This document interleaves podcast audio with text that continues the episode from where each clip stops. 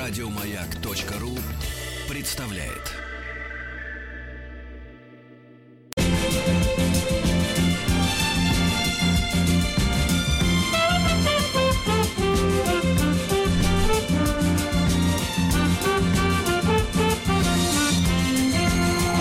Сергей Стилавин и его друзья.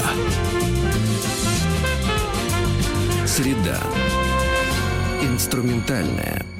Так, ну что же, что же, товарищи, доброе утро. Сегодня действительно среда. В Москву вернулись замечательные тропические ливни. Да. Нашего Владика в плаще чуть не смыло. Очень ну. хорошо, очень. Вы хоть э, ноги-то, Я в резиновых сапогах. Сушите, да. Они Слушайте, давайте, давайте-ка мы начнем сразу нашу практическую работу. Вчера были, как говорится, э, личные впечатления, а сегодня публичные. Значит, товарищи, помните, некоторое время назад недели две нам написала девушка, хорошая девушка, красивая, Светлана, о том, что встретила в своем маленьком городе человека, который к ней подошел и сказал, пойдешь со мной за две. Потом мне написал следователь uh-huh. вот, из тех же мест, попросил связаться с этой девушкой, о чем я, собственно говоря, ее проинформировал. Таким являюсь по-прежнему каким-то передатчиком. Вот, потому что, э, значит, э, Светлана, я так понимаю, э, почему-то по какой-то причине не хочет сама звонить следователю. Ну, потому что, наверное, видимо, понимает, что если, в общем-то, один раз позвонить следователю. Но она не хочет, да, шумихи, придется, внимания. Придется да. звонить снова и снова. Но в любом случае я добросовестно пересылаю их переписку uh-huh. друг другу. Вот и в очередном письме Светлана описала, описала, значит, этого самого маньяка. Давайте познакомимся. Давайте. Давайте.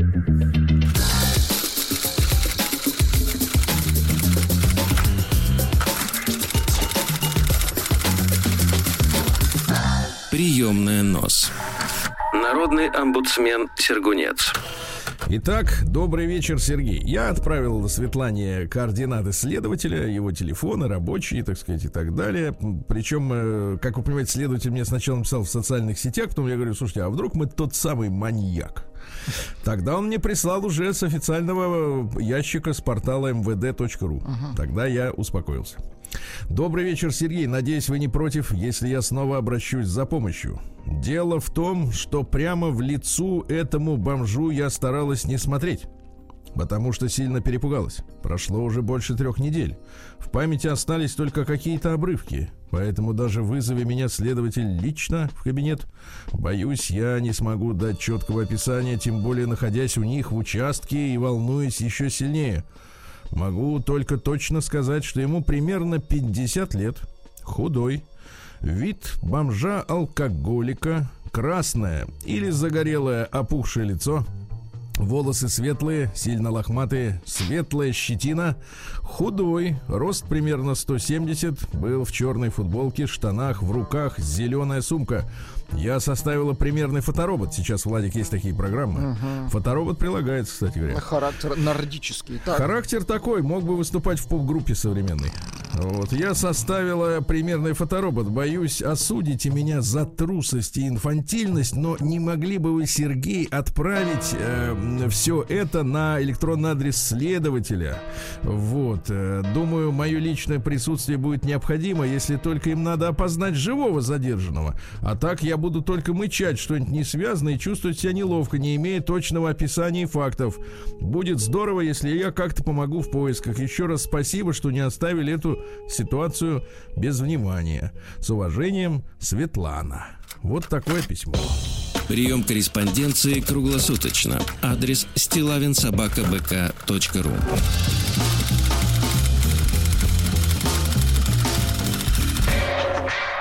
Фамилия Стилавин 2 Л.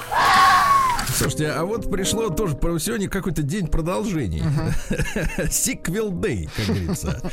А, помните, нам писала такая вот э, смелая достаточно девица, которая э, решила в компании с перляжем э, провести время с глухонемым товарищем. Да, да, да, да, припоминаю. Такая то трогательная uh-huh. история, да, о том, что, значит, они повстречались несколько раз, и ему было с ней очень интересно, ей было с ним очень интересно, несмотря на то, что он молчал, как вы понимаете. Ну, то, что он особенный. Ну, вот, и э, в конце концов он предложил в пятницу вечером отправиться, э, ну что, был бы помоложе, сказал. Ну, предложил ей рандеву, а что стесняться-то? Ну. Да не рандеву, а конкретику, значит, и предложил ей, заб... да, предложил ей забронировать э, место в отеле, так. а сезон сейчас летний, а за граница закрыта, а все места вот таких рандеву расписаны на две недели вперед. Так. И в итоге, когда ему сообщила, что мест нет, он сказал, что потерял, утратил интерес и ушел под корягу. Я все это прочел, и вот сейчас продолжение пришло. Снова от этой, знаете, вот я открываю опять фотографию. Наша э, абонентша прислала Леночка, да, Лена. Фотографию. Ну, вы пришлите фотографию смотрю. посмотреть на нее. Взгляд вы... вам прислать или ну, куда-то Мне, вы... мне, конечно. Вам, конечно. Я никому же не буду показывать, конечно. Взгляд лукавый, глаза кошачьи, понимаете? Да-да-да. Сзади мотоцикл. Угу. Эх, Владик, такая бы тебя прокатила. Мне кажется, Мама, не остан... горюй бы прокатила, точно. Мне кажется, протрясла бы так, что весь дух из себя мужской бы вышел. Вылез бы, сказал бы, спасибо, Нет, я, я утратил. бы так сказал, спасибо, утратил интерес. Да-да-да, спасибо, утратил интерес. Так вот, так. этакая ответочка, Лена пишет, на прочтение моего письма для глухонемого. Угу. Доброе утро, Сергей Валерьевич. Прослушала свое письмо в вашем исполнении. Спасибо вам за импровизацию концовки и Владику за столь удачную подборку музыкального сопровождения. Решила внести некоторую ясность, которая вам Минуточку, которая вам, скорее всего, и так известна. Так. Но почему-то в силу своего характера или принципов отметается вами на отмаш. Да, Лена. Мы так умеем. Так, что, да. а что конкретно отметается? Так, значит, что такое пошлость и почему она может быть выражена только словами? Помните, там была история, что они общались, и в их общении не было никакой пошлости. Да, да, да, да конечно. А я Лене говорил, что пошлыми могут быть фразы. Пошлыми было. Она говорит, нет, вот Пошловатая была еще музыка, которую я подбирал, к сожалению. Но это для, скажем так, остроты ситуации. Да. Я, пишет, как красивая женщина, угу нет, мне нравится, когда женщина красива, но когда она о себе так заявляет. Ну, значит, она уверена. Где же скромность? Я, как красивая женщина, могу о пошлости написать диссертацию. Пошлость можно выразить и жестами, и взглядом, и движением. Владик, внимание. Угу. Готовьте руку. Рука на пульсе. И говорить, угу. ну, у вас вторая занята. И говорить при этом совсем не обязательно. Так. Когда на южном курорте горячий мужичок там есть и подробности, но они неэтичны. Хватает за руку и что-то лепечет на своем языке. Вот мы же становимся глухими в плане того, что не понимаем речь, но соображает, что ждут от нас совсем не медицинской помощи. Щиплют за зад, Ай-яй-яй. То есть вот, э, Елена, вы что, на полном серьезе посчитаете, что э, пощипывание, извините, легкое пощипывание за зад это пошлость? Это не вы пошлость, правда это так? Нет, вы правда так считаете? Это домогательство, это Конечно. Это отвратительно. Лена, к сожалению, мы, э, мужчины и женщины, к сожалению, говорим на разных языках. Вы пытаетесь самую гнусную низость, а я имею, я имею в виду вот взять ну, постороннюю женщину конечно, за зад на публичном месте. Это уголовка, Лена, запомните. Не надо все называть этими книжными словами. Я еще раз укрепляюсь в мысли, что пошлость это все-таки слова. Ну и а за не... пошлость э, вряд ли получится подтянуть, так сказать, а вот за домогание. Да, ну, так что проверочно Отличное слово уголовный кодекс. uh Щипать за зад, хватать. А теперь внимание, как так. красивая женщина, она в этом может диссертацию написать. Бедная, живого места нет. Хватать под столом за коленку. Какой ужас. Так. Вы представляете, как женщинам живется? Угу. Вот вас когда-нибудь посторонняя женщина хватала за коленку? За коленку посторонняя нет. Под столом. Хватала знакомая. Ошиблась просто, свою хотела почесать, правильно? А почесала, да, друга. Будь здоров, как расчесала. Такой начес. Так. Дальше. Э, и да, да, да, дальше, дальше. Пытаться поцеловать грубо говоря, в за, а, угу, ну, поцеловать, запра- крепко, скажем так, в заправду, так заправду. крепко, накрепко поцеловать, да. крест накрест, кре- запечатать поцелуем, запечатать, запечатать лицо собой. Все ушли на фронт. Так. Да.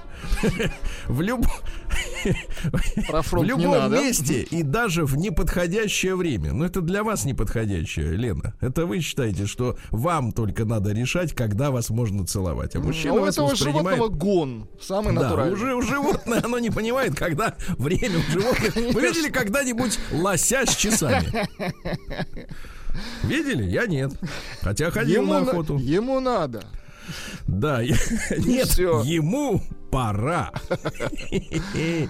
Да, прижимать к себе, чтобы ты ощутила, как там у него все на тебя. Дальше опять неприлично, Лена. Ой-ой-ой, неприличные слова, Лена. Так вот, все это может сделать и глухонемой мужчина. Это я прекрасно понимаю, Лена. Но давайте определимся, э, что такое пошлость. Вот все, что вы перечисляете, это невоспитанность, это уголовка, угу. это насилие, в конце концов, правильно? Насилие. Это подсуд, подсудные вещи, да. Да, а пошлость это когда вам в разговоре гаденько намекают на что-нибудь. Причем не прямым текстом, а вот так вот как бы Такой сальненько Ерунду, намекают. от которой неприятно, да. Я, кстати, часто замечал, что женщины вот они не очень тонкие. Иногда бывают э, в понимании, так сказать, нюансов русского языка. Не очень тонкий, да. Но все как-то прямолинейно. В моем же письме он массировал мне плечи и робко поцеловал в шею. Где же здесь вы увидели пошлость маэстро острова словца? А пошлость я увидел, Лена, в ваших собственных словах когда вы описываете, что он вам массировал. Вот это и есть пошлость, собственно говоря, правильно? Потому что это ваше личное дело, где, как и чем он вам массировал, а вы нам это рассказываете. А общаться с глухим вообще не трудно. В помощь идет интернет. Вот видите, зачем нужен интернет. И бесплатно установленная программа РЖА. Русский жест, жестовый язык где довольно просто показаны известные выражения, фразы, слова. Оказывается, это очень легко и за день, в свободное от работы время. Основные жесты я запомнила, и главное, он ведь не с другой планеты. Русскую речь по губам понимает и также может ее произнести очень хорошо. Меня терзают смутные сомнения. Вы разве не общались никогда с глухонемыми людьми? Ну, вы знаете, Лена, э -э -э, как бы вам так объяснить? В общем-то, о такой программе я слышу впервые. Да, честно. Ну вот. Это такие же, как им, не сомневаюсь. Не надо нас упрекать в том, что мы не в курсе. Честно скажу, не понравилось то, что вы вводите людей в заблуждение, пишет Лена. Каких людей-то? Люди все понимают. Люди, они, знаешь, вот так. Бог не фраер. Давайте так. Какие помните. заблуждения, Сергей? Любопытно. Не знаю, какие заблуждения. Давайте. Письмо мое было не такое уж и длинное. Вот. Не такое уж и длинное, да. И так далее. Ну и самое главное, разве слышащая женщина не может встречаться с глухонемым? Да может так, все что такого угодно. Такого никто и не говорил. Ну, конечно, может. Да. Ну а то, что мой недоделанный кавалер, это Лена так пишет, да, оказался психом, психом, который не дождался этой бронирования номера. Так ведь это не написано даже у человека со справкой абсолютно здоров. Не надеюсь на ваш ответ, но было бы очень приятно знать, что это послание не осталось без вашего внимания. С огромным уважением и большой любовью к вам и вашему, в кавычках, творчеству в эфире. Елена на золотом кольце. Значит, Лена, зачем вы, вот только один вопрос, зачем вы терпели, когда вас под столом? Это самое, а? Вот зачем вы терпели, Владик?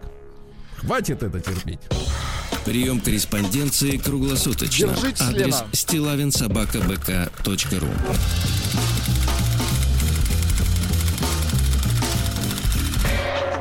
Фамилия Стилавин 2 Л.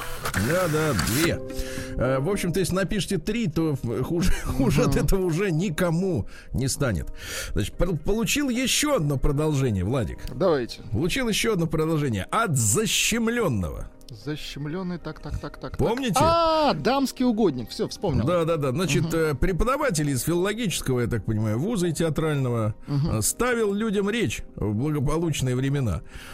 А как настали неблагополучные... Он э, подрабатывал э, сантехником, да, по-моему? Не сантехником, он или мебель собирал людям. А, ну, общем, универсал помогал. 69 в хорошем смысле этого слова. В хорошем. Универсал 2020, давайте да, так, ногу со временем. Нет, 24, ходил, 24. Ходил к женщинам, значит, они... Э, Помогал им. Что, что вы стесняетесь? Есть такое слово помогать женщине, да, да, да. Давайте так скажем, помогать женщине. Да. Ну и в итоге они начали его рекомендовать друг другу. То есть такой, знаете ли, завелся, как это сказать-то? Профессионал, Сергей. Юрий- Почему я постоянно подсказываю вам то, что лежит на поверхности? Давай Да. так, мэ- man-sharing такой начался, да? Профессионал, да. Man-sharing, да. И вот э, потом ему, наконец, защемило лицевой, я подчеркиваю, лицевой нерв. От усердия, опять же. Добросовестный какой, да? Ну и вот опять пишет. Давайте. Давайте посмотрим, что, что надо, как говорится. Здравствуйте, Сергей и Владислав. Вновь вам пишет ваш преданный слушатель Сергей из Санкт-Петербурга. Да-да, тот самый Сергей, филолог, у которого по удивительному стечению обстоятельств во время оказания помощи Так. Помимо основных ремонтных услуг, защемило лицевой. Основные ремонтные услуги и доп. услуги. Вот. Нет, Сереж, мне кажется, это вам казалось, что основные это вот то. Мне кажется, да, вы путаете, что Все основное, а что достаточно доп. быстро скатилось так сказать, к очевидным, так сказать, вещам. Помните мою душещипательную историю? Вспомнили? Вы же Еще бы. улыбаетесь. Да, улыбаемся. А затем я начал готовить, как преподаватель сценической речи, молодую девушку, помните, там девушка и мать. молодую девушку к поступлению в театральный вуз. Но когда во время занятий мной заинтересовались и моя ученица, и ее мамочка, то я сделал ноги. Ну, Владик в этом случае говорит трус. Особых поворотов судьбы после этих историй до поры до времени не было. Также попивал перцовочку, закусывая ее перчиком чили. Неплохо. Так. Ну так, ну вот, как-то от тоски и наросшей грязи. Что значит наросшая гря- грязь? Это что такое вообще? Ну, некогда человеку мыться. Я пошел в баню на Среднеохтинском Подождите, проспекте. сейчас включу музыку для бани. Он идет в баню Да. с наросшей грязью, с наросшей. И она обтряхивается по пути. По пути все меньше мыть, да?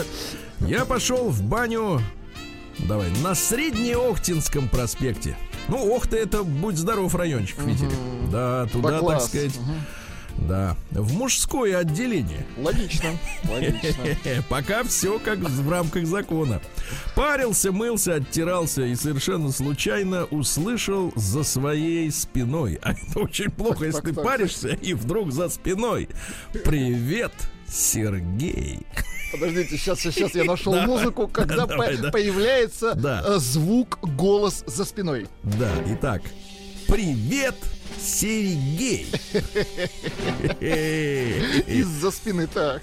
Обернулся, узнал. Бывший однокурсник, ныне преподаватель в театральном вузе на Маховой. Самый центр города, ребята, неподалеку Невский. Разговорились. Он набрал свой очередной курс, я в свою очередь рассказал о себе, и как только он узнал, что я преподавал сценическую речь, то набросился на меня с объятиями. Это в мужском-то отделении. Поцеловал меня. О, боже. Ну, артисты. Еще какие, я тебе так скажу. Еще Такие артисты, что даже самый лютый поверит, что правда. Мужской поцелуй. Пошел. А куда? На- на- мужик на мужика пошел. Вот под, под эту дудку. С- Вот слушайте. Сейчас.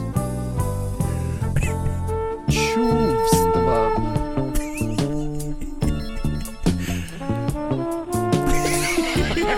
В бане. Да. Прям вот сквозь пар вижу. Ладно, давайте дальше. Знаете, а на плече лист от веника. На, на, на плече друга. На белом плече. Ничего российского, кстати говоря. Ничего. Так.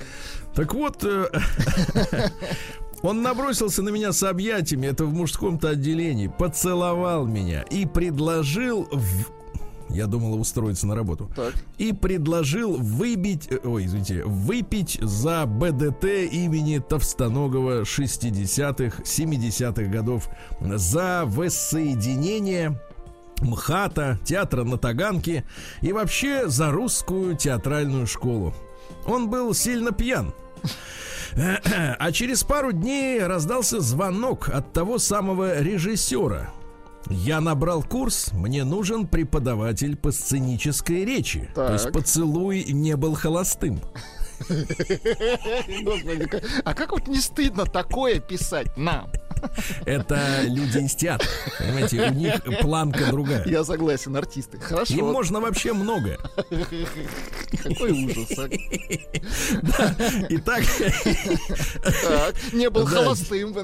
да, я набрал курс, нужен преподаватель по сценической речи, график выберешь сам. Ну что же, узнаем позже, чем дело. Очень любопытно. Очень интересно. День дяди Бастилии пустую прошел. 80 лет со дня рождения. Ух ты, а ей уж 80.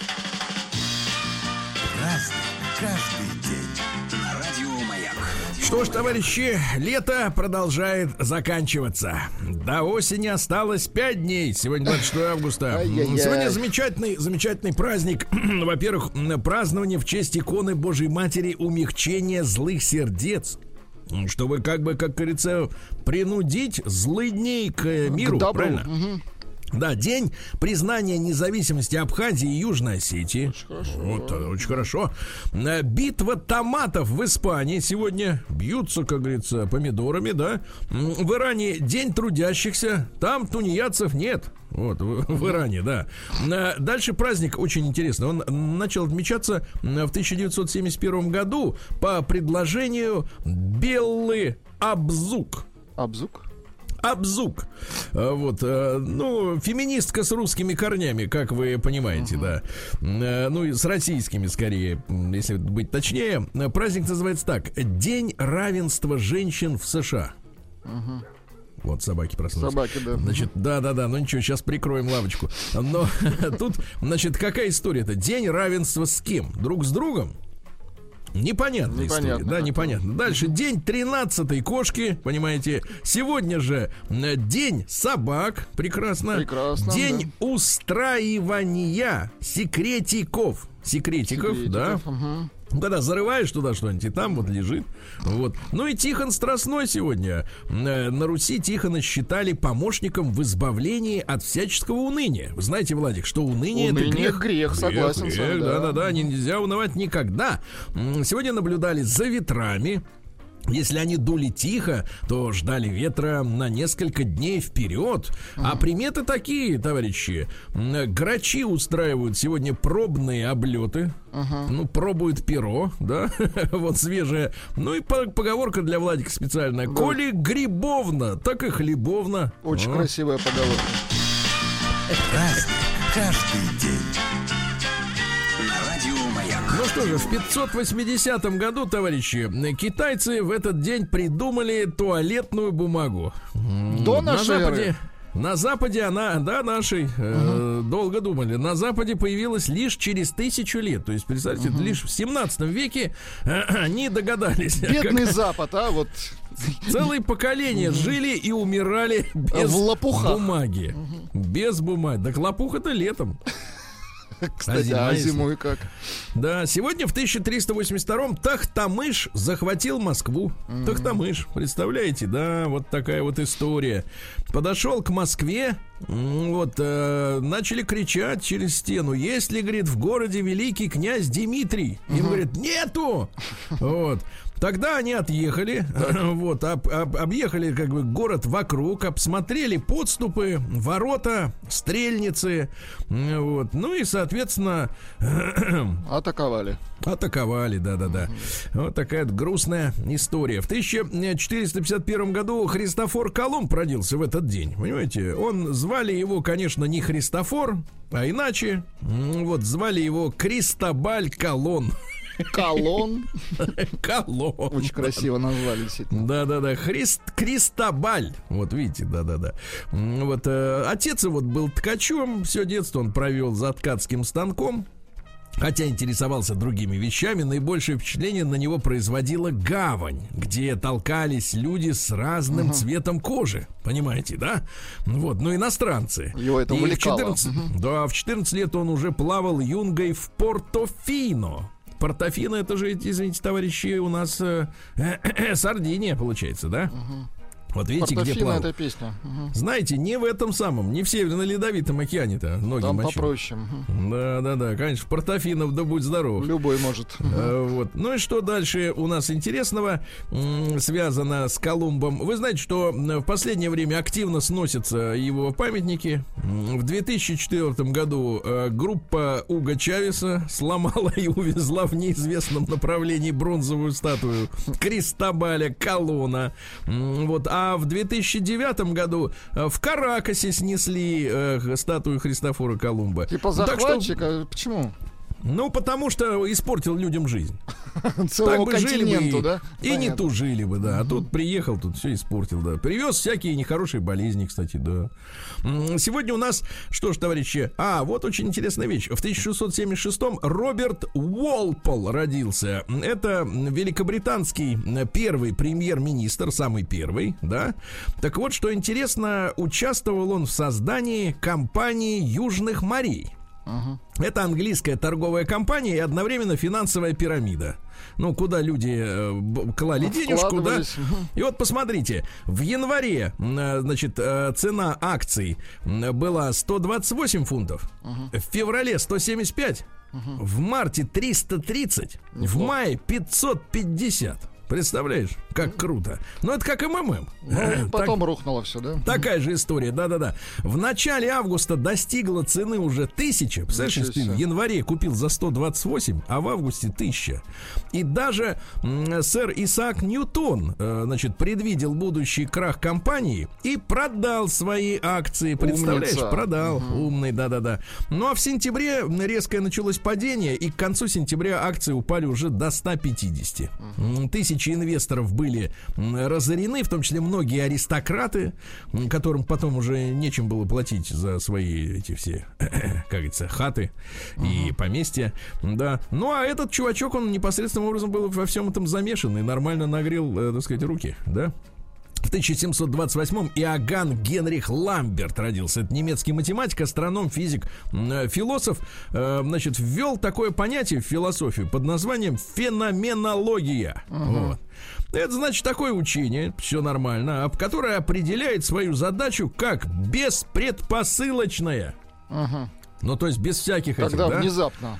Да, описание опыта познающего сознания и выделение в нем сущностных черт. Очень хорошо. Мгм. Вот просто с кондачка так, опа, вышел на балкон и Молод- описываешь. Молодец, я так понимаю, работать не хотел, товарищ, да? Не-не-не, а жрал за троих, наверное. Вот. Сегодня мореплаватель Витус Беринг открыл пролив между Азией и Америкой. Хорошо. Э, Естественно, это Берингов пролив в 1728 году. Жозеф Мишель Монгольфье, один из братишек в 1740 году родился, который путешествовал э, на воздушном шаре, да. Вы помните. Э, Сегодня в Англии опубликованы первые в мире правила соревнования по боксу в 1743. Потому что до этого лупили как попало. А теперь вот э, завелись и правила. Потом и перчаточки подвезли, вы понимаете, Чтобы да? не убивали друг Потом друга. шлемы, да, капы. Ну, в общем, все есть. Потом придумали пистолет, шутка. Да, в, 1700 в тот же день, как придумали правила для бокса, э, вот Антуан Лоран Лавуазье родился. Это французский ученый, ну, химией занимался, вы понимаете, да? Вот, вообще его считают папашей современной всей этой химии. Вот, и э, был гильотинирован, вы представляете, Да по вы что, решению что? в- да, трибунала. Вот, за что? А за что? За то, что, так сказать... э, Шибко умный, да? Химичил. Вот, химичил, да-да-да. Сегодня в 1770 году в трудах Вольного экономического общества была напечатана статья Алексея Болотова под названием «Примечание о картофеле». Ну и фактически к нам в страну начали завозить эту самую, эту самую картошку, да. М, В принципе, слово картофель-то оно немецкое.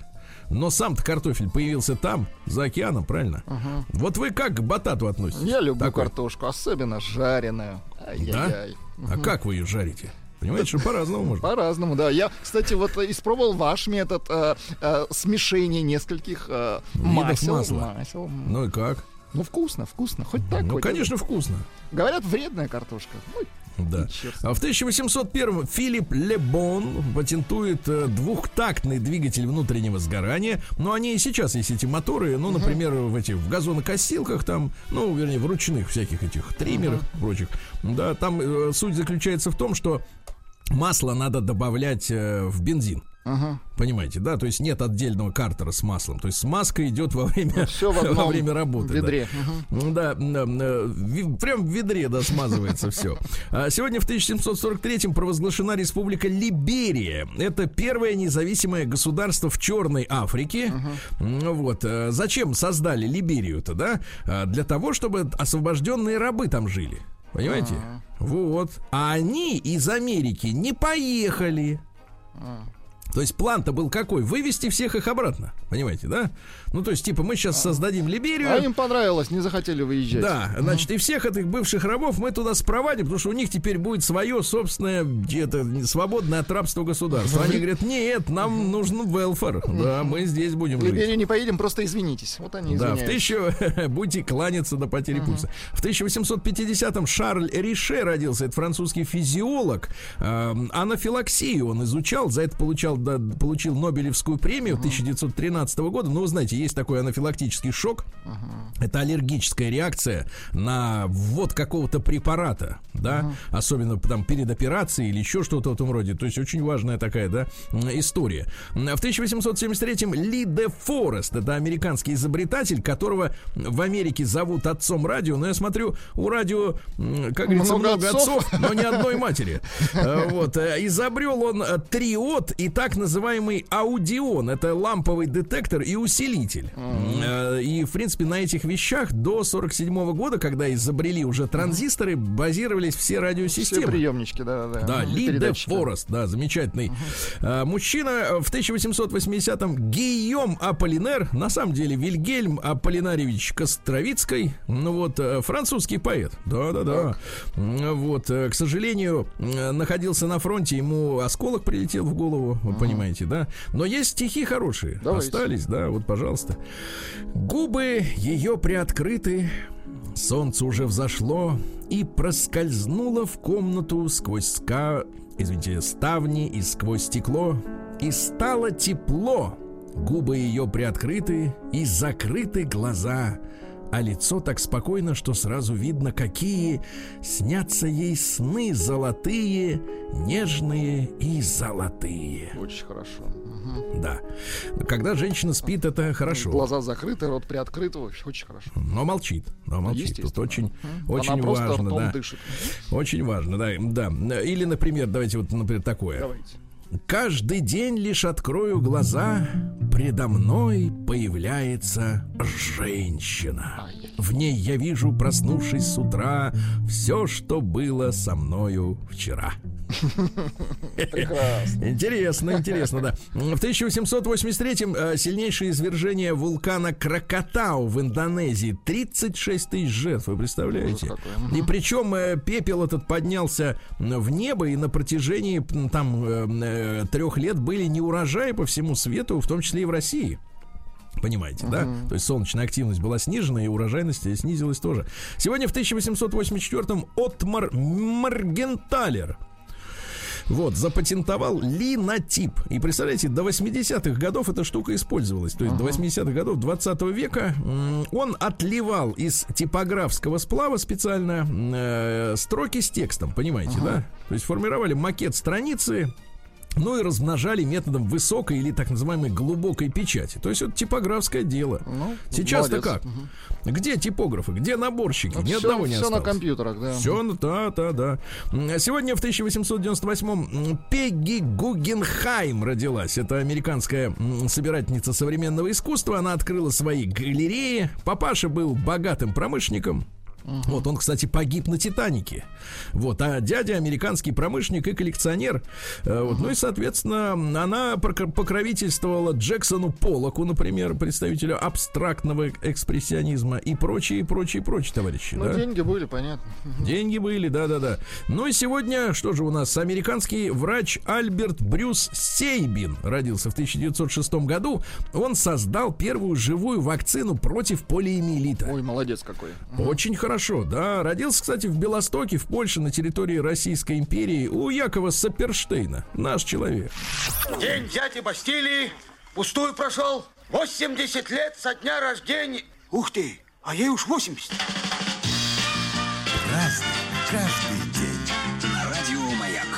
Так, товарищи, а, ну что же, сегодня у нас 26 августа, и все мы помним, что м, сразу после Октябрьской революции, тогда он назывался переворотом, да, а Октябрьская революция, это слово появилось в 27 году, но власть большевиков, помните, да, национализировала э, банки, предприятия и прочее, прочее. Но самое-то главное, почти через год после осуществления Октябрьского переворота, в этот день, в 1918 году, в России национализированы театры. Театры. Вот что важно-то, понимаешь, да? Театры как рассадник, понимаете, да? Да, да, да. Вот, в 25 году э, Петр Тодоровский родился, наш замечательный кинорежиссер и военно-полевой роман, помните, как там, а? Да? Хороший фильм, да. Ну там вот Андрейченко, а? Очень хороша она. Как она? Она чем там, сосисочками торговала или чем? Ну, было время, потом ее, да. Да. А, потом Интер-девочка уже позже. М-м. Совершенно, кстати, другое кино. Вообще, вот другое. Там без сосисок, другое. хотя нет, там тоже были. Да, в 25 году, в тот же день, как родился Тодоровский, Шарль Анри заявил, что при помощи рентгена он заснял признаки души человека. Да ладно. Понятно. Да, да, да, так и заснял, но снимки потеряны. Мы не можем найти до сих пор Отлично. эти снимки. А, В сорок пятом году сегодня Южный Сахалин освобожден от японских захватчиков. И фактически, кстати, они называли Сахалин Карафуто. Карафуто. И вы помните, они отжали у нас его по итогам русско-японской войны, да-да-да. южную часть, а мы восстановили. Вот, и, кстати, сейчас э, японцы называют э, Сахалин Сахарином, потому что у них нет буквы «Л». Они вместо «Л» говорят «АР». И у них Арра Пугачева, например, очень популярная певица. Вот так они говорят. Сахарина. Сахарина дай. Да, значит, дальше. В сорок шестом году Александр Минкин родился. Вот видите, журналист. Да. Но 10 лет успел поработать э, в, в научно-исследовательском институте «Синтез белок». Понимаете, как хорошо Не удержали, да. а, вспоминаем сегодня э, Яна Арлазорова, артиста эстрады. В 47 году он родился, помните, да? конечно. Вот. В тот же день родился Александр Иванович. Александр Иванович Кальянов, да. О, боже. Дайте нам, пожалуйста. Нет, ему спасибо, конечно, он Володю Кузьмина писал очень хорошо у себя. Писал студии. хорошо, а Да. сам не, не хуже, я бы сказал так. Знаете, Нет, себя писал хорошо, пел не очень. мы жизни никогда. Мы друг другу Ну все, вы уже, я чувствую, Я понимаю заслушался. ВСТ, да, да, да. Сегодня в 52 году впервые введено, введена практика вторировать водопроводную воду. Вторировать. Вот. Да, да, да. Но это чтобы кариеса меньше было. Да, но возникает вопрос: а зачем ее вторировать, если Человек- люди воду, воду из-под крана не пьют? Например, да. Ну, например, вот сейчас же перестали пить, да? Что делать? А, в 57 году мы успешно испытали первую межконтинентальную баллистическую ракету, то есть есть чем доставить подарочек нашим э, партнерам. А сегодня в 57 году, тогда же, когда испытали ракету, родился Олбан Нвапа. Родился он в Лагосе, в Нигерии. Кстати, это очень большая э, африканская страна. А мы его знаем, конечно же, как доктора Албана. Да класс. Не, погоди, погоди, я что-то не понял. Тебе Кальяныч не нравится, а вот это вот э, муть. А здесь, знаете, меня что привлекает? Растаманство привлекает. Кстати, песня записана по заказу Организации Объединенных Наций, посвящена борьбе с наркотиками. Очень Называется No Coke. А вы знаете, а закурить хочется, не- несмотря на то, что вроде как против. Амфетамин он поет. Вот именно. Значит, в 60-м году, ребят, сегодня 60 лет Брэнфорду Марсалису, американскому О, джазовому саксофонисту. Дударь, да.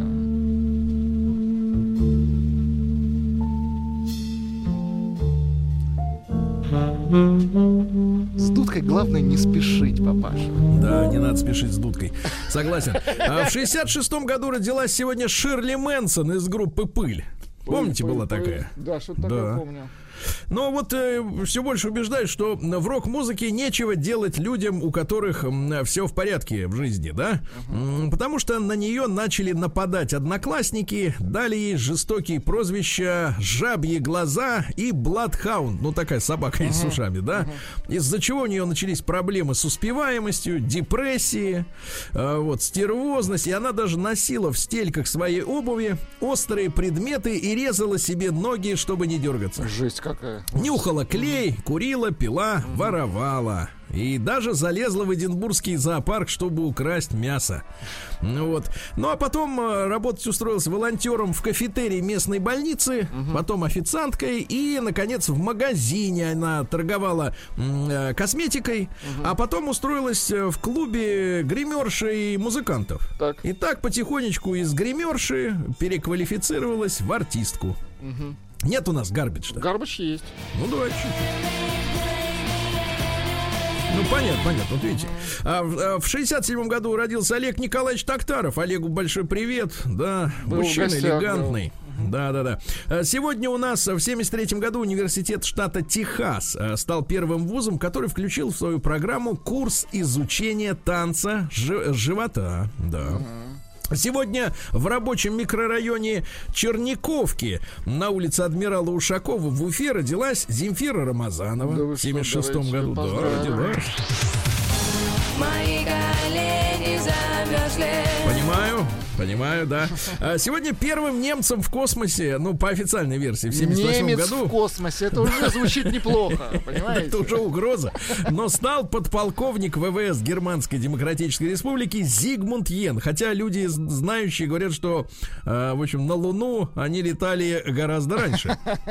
Да. Вот. Макалей Калкин, дружок э, Майкла, Джексона. да. Помните, сегодня ему 50... Ой, сколько ж ему лет-то? Не 50, 40 ему сегодня. 40, 40 лет, да-да-да. Сегодня не стало Анны Герман, замечательной певицы, советской, русской, польской, как хотите, да?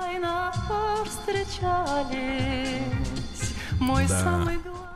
Ну и в 91 году сегодня с балкона своей квартиры выбросился управляющий делами ЦК КПСС Николай Кручина, якобы сам.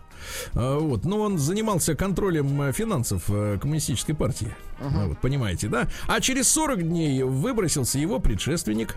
Что-то они Ага. все вот как-то в окно, да? Да, потом еще один. Тоже- тоже и в окно, все да? как-то вот так вот туда с балкона, да. Ну, время было такое, что не, не, никому до этого дела не было, да. Вот, такие события, ребятушки. 26 августа сегодня, Владик. Да. Спасибо вам. Спасибо вам.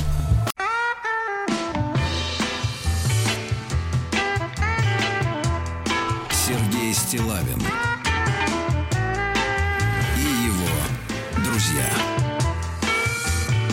Среда. Инструментальная. Да, музычка, конечно, у вас сегодня, Владик, э, будь здоров. Я так подумал, может, нам тоже э, как поддержать музыкантов, э, не говорить ничего, просто мычать.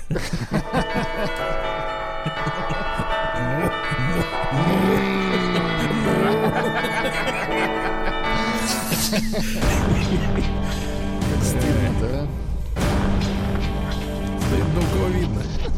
Новости региона 55. Слушайте, а тем временем, а тем временем в Омске. Да. А, ну что же, портфели омских школьников тяжелеют с каждым годом. Это хорошо. В этом году вес достигнет 4 килограмм. Есть нормативы, товарищи. Значит, первоклашки берут с собой полтора кило. Пятиклассники два с половиной, а вот ученики старших классов вплоть до четырех. При этом сам вес портфеля, вес портфеля не более тысячи. Итого пять на брата. Пять на брата, да. В Омске снова начали нападать на людей в подъездах. Печально. Теперь преступники сразу заходят в квартиру. А Теперь внимание, значит, как это все произошло. Обратился в полицию 27-летний Амич с заявлением об ограблении. Э, Двое неизвестных постучались в квартиру к Амичу. Он открыл дверь. Вышел к незнакомцам в подъезд. Один из злоумышленников попросил у Амича телефон, чтобы позвонить. Как Так. только парень дал свой телефон, чтобы позвонить людям, которые позвонили ему в дверь, кнопкой позвонили. Парень избил хозяина квартиры и сорвал с него позолоченную цепочку. Сумма ущерба десятка. Ужас какой-то. Зачем? Вопрос такой. Зачем он открыл? Да. Ну, ну, Вот ну, начнем с этого, да. ну, конечно. Да, Как разберемся с этим, остальное все уже, в принципе, понятно, да. По Домском а, семей требуют огромные суммы на капитальный ремонт дома, который все равно собираются сносить. Так, ну вот это какая-то бодяга, действительно. А, Статистики назвали среднюю заработную плату Амича. Она составляет 37 тысяч 938 рублей и 60 копеек. Причем выросла по отношению к маю на полтора процента. А Мич э, потребовал с соседа 150 тысяч рублей за травмированный зад сына. Э, ну, звучит не очень, а там собака, на самом деле. Понятно. Собака поганая, да. Покусан был. М, Да-да-да. В Омск пытались провести 150 литров кумыса в бутылках из-под пепси, но людей взяли. А что, кумыс в запрете у нас? Нет, ну надо спросить, что кумыс коричневого цвета у нас. Вот. В Омске задержали мужчину с поддельными печатями и трудовыми книжками. Прям по улице шел с Подлец. печатями, да. Доцент Омского вуза хотела снять квартирку. Но лишилась 140 тысяч рублей, такие вот мошенники. Да, ну и давайте закончим чем-нибудь э, чем-нибудь приятным. Ну, например, так. А мечей просят приносить в мэрию сухой корм. Сухой корм, да, понимаете? Для ну и наконец. работников? Для, работы. Ну, наверное, коты работают. Вот. Ну и, Так. ну и наконец, Ну, э, давайте. просто обычное нормальное сообщение для, все, для всей страны оно нормальное. Так. Омские рабочие уложили асфальт прямо в лужу. Ну и молодцы. Они знают, что асфальт горячий? И лужа выпарится. Не убежит асфальт.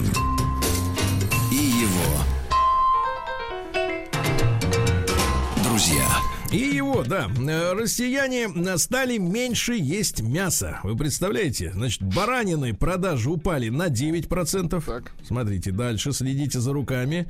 Мясо птицы на 2%. Говядины на полтора. И только свинью стали есть больше на 5 с лишним процентов. Что ж такое творится-то? Непонятно. Дальше, э, друзья мои, от котов до игрушек для взрослых опубликованы самые необычные вещи, забытые в отелях. Женщины, как правило, забывают плетки и игрушки. Свои игрушки, да? Ну, взрослые имеется. Э, Забывают люди прах. Прах. Прах, да, и забывают змей. Ну, уже не Змей. игрушечных. З- Нет, не игрушечных. Это не игрушка, чувак. Это не игрушка. Так. Давайте поздравим наших замечательных школьничков. Э, Российские школьники взяли три золотых медали на международном соревновании по биологии. Молодцы. Называется IBO Challenge 2020.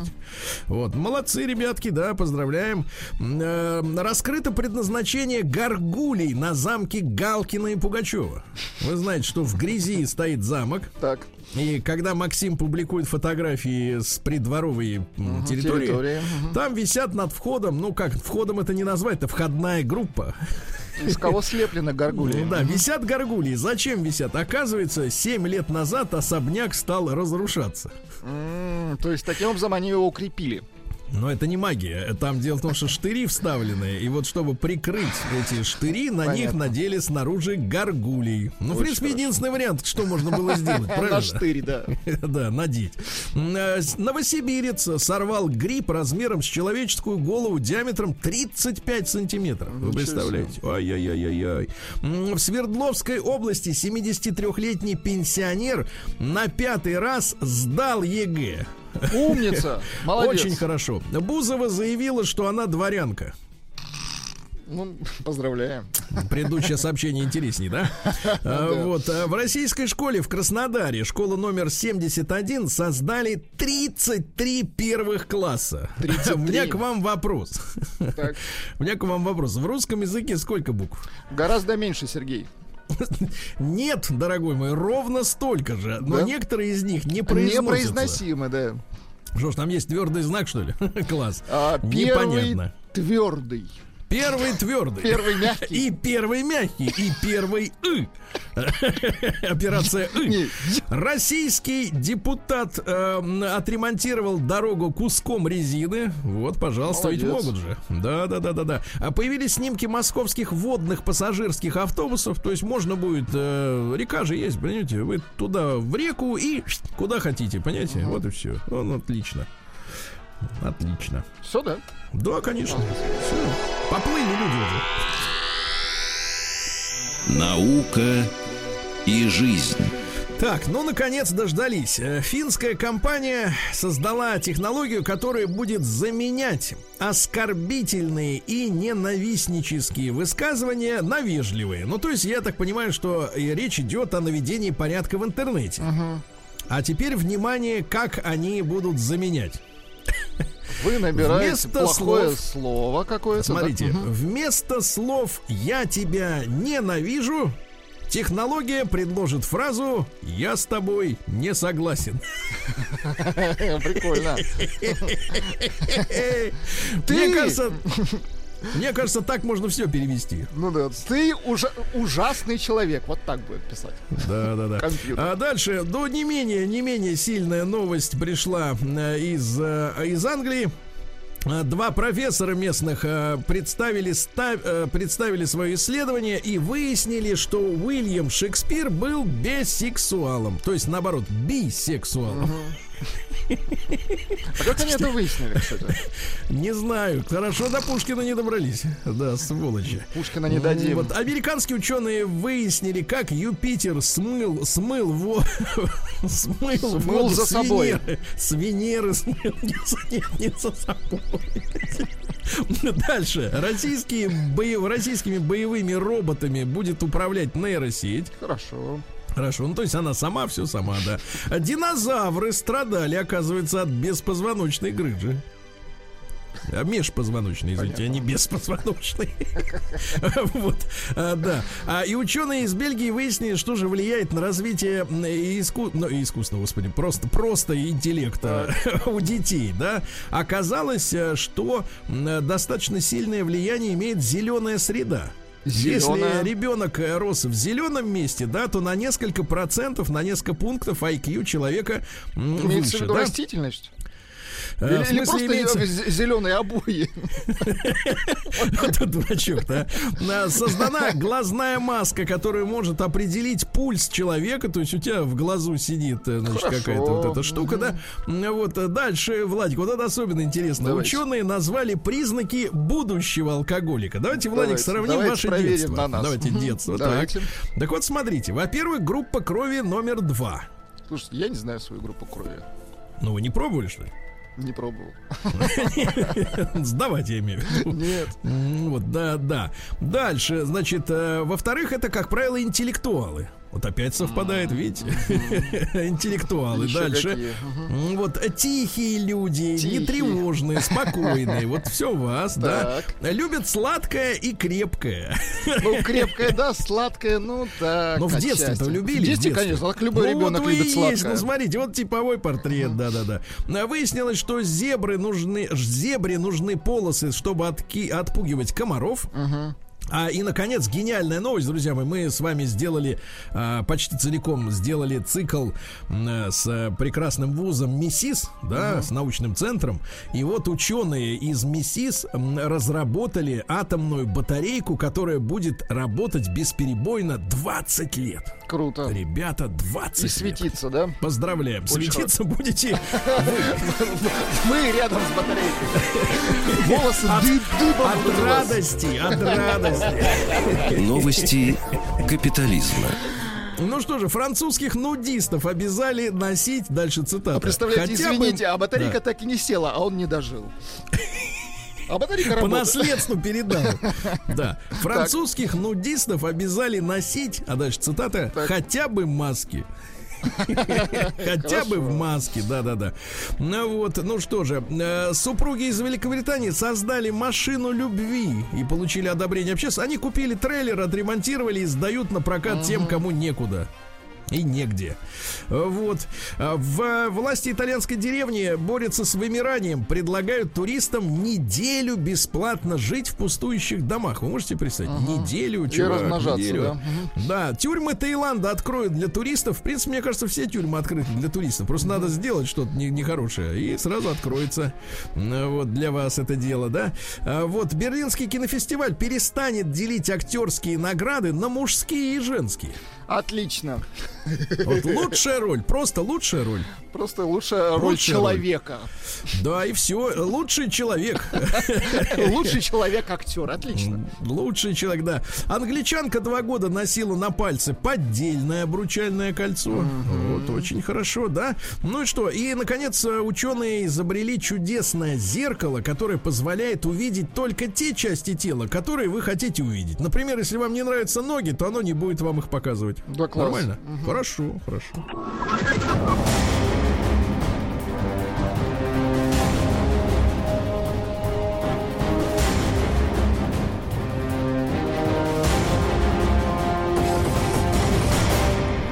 Россия криминальная. Ну что ж, друзья мои, а теперь новость о смекалке. Обратите внимание. Бывшего замглавы ФСИН. ФСИН это служба исправления наказаний. Куда туристов в Таиланде водят. Надолго Вот, водят. ага. Обвинили в хищении 94 миллионов рублей. Значит, тут вот вопрос, как это вот так возможно? Потому как что как можно- так ловкость такая, да. Значит, а история такая, что э, Нет, ну что на- можно уграть- у- украсть на рынке? Весы? Ну, слушайте, ну это абсурд. Что можно украсть в тюрьме? Ну что? Ну серьезно? Ну что? Да все, да что хочешь. Да, нет, так там интерес- Нет, там интересно. Нет, нет, нет. В 2015 году обвиняемые заявили о том, что они хотят провести ремонт э, в СИЗО Симферополя. Ах, ремонт. Ну понятно. А, в общем-то, но украли все. Потому что сме- смета была Забрали 90 краску, Смета была кисти. 94 600. Вот, а, а ремонт просто не проводился. Да и так То есть нормально. украли, украли все, да, да, да. М, Вот. Ну вот видите, как можно. А вы говорите, Очень шконки какие-то. Ну что, вы мелко думаете вообще, да. Надо брать ремонт все. это хорошо. Это нужно одному, вы помните, да? А Российский кондуктор напал на инвалида за проезд без маски. Стыдно, да. На Участницу программы «Своя игра». Знаете, такая есть, Есть игра такая, да, замечательная. А, Очень Вот, хорошая. э, бывшая участница Путятина есть такая, да? А, Отправили в психиатрическую больницу за то, что дома она устроила адский зоопарк. Там жило 13 худых собак, 12 э, кошек и кролик. Итого 27 человек. Ужас какой, а. Ну, отправили в психиатрическую лечебницу, да. Вот, э, власти Москвы простили водителям 32 коронавирусных штрафа. 32, 32 тысячи, извините, 32 Очень тысячи. хорошо. Простили, простите нас, да. М, Житницу Казани укусил скорпион, который спрятался в купленном в магазине винограде, ребята. Вы представляете, ужас какой, да? А, ну и что, и пару давайте сообщений. А, а давайте одно просто, да? Давайте. Давайте просто одно сообщение, отличное. В Саратове, Так, в Саратове. да, да, Ну, в Саратове, так, у нас. в Да. Саратове дорога провалилась сквозь землю.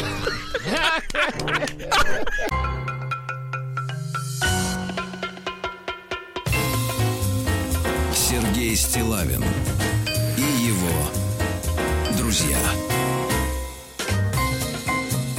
Среда. Инструментальная. А, ну что же, товарищи, а, я, честно говоря, очень переживаю о том, как, э, куда провалилась дорога в Саратове сквозь землю. Это, конечно, мать сыра земля поглотила ее, так сказать, в считанные мгновения. Да. Слушайте, товарищи, неут- э, ужасная статистика пришла к нам. Вы знаете, по традиции мы с вами будем консультироваться у специалистов. Но жизнь у нас сегодня такая, что в житейских вопросах специалистом должен быть каждый, правильно? Вернее, стараться, стараться быть специалистом.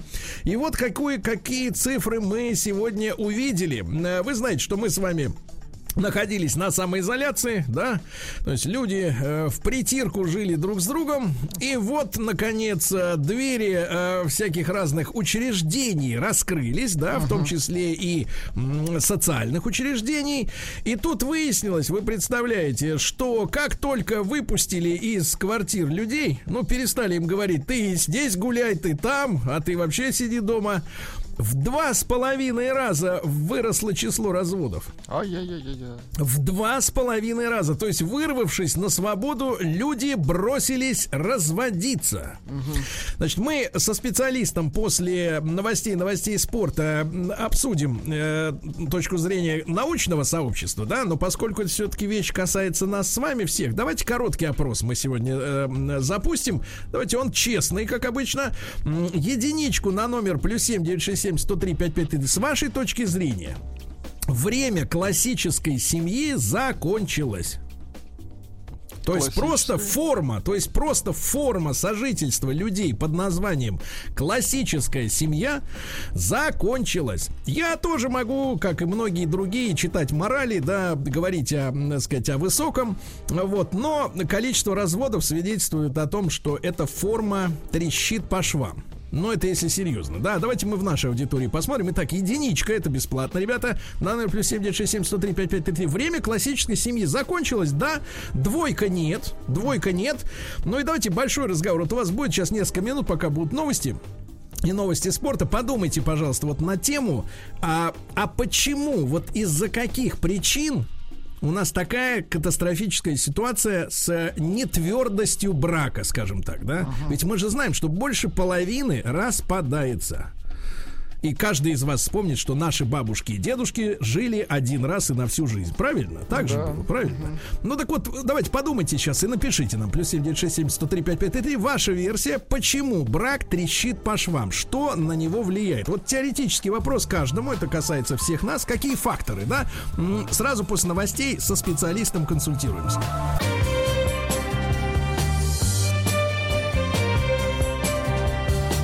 Сергей Стилавин друзья. Друзья мои, итак, э, важная тема э, для нас, для всех, и для нашего будущего, и для настоящего тоже. В два с половиной раза скакнуло количество разводов, как только людей выпустили. Такое ощущение, что выпустили их из ФСИН.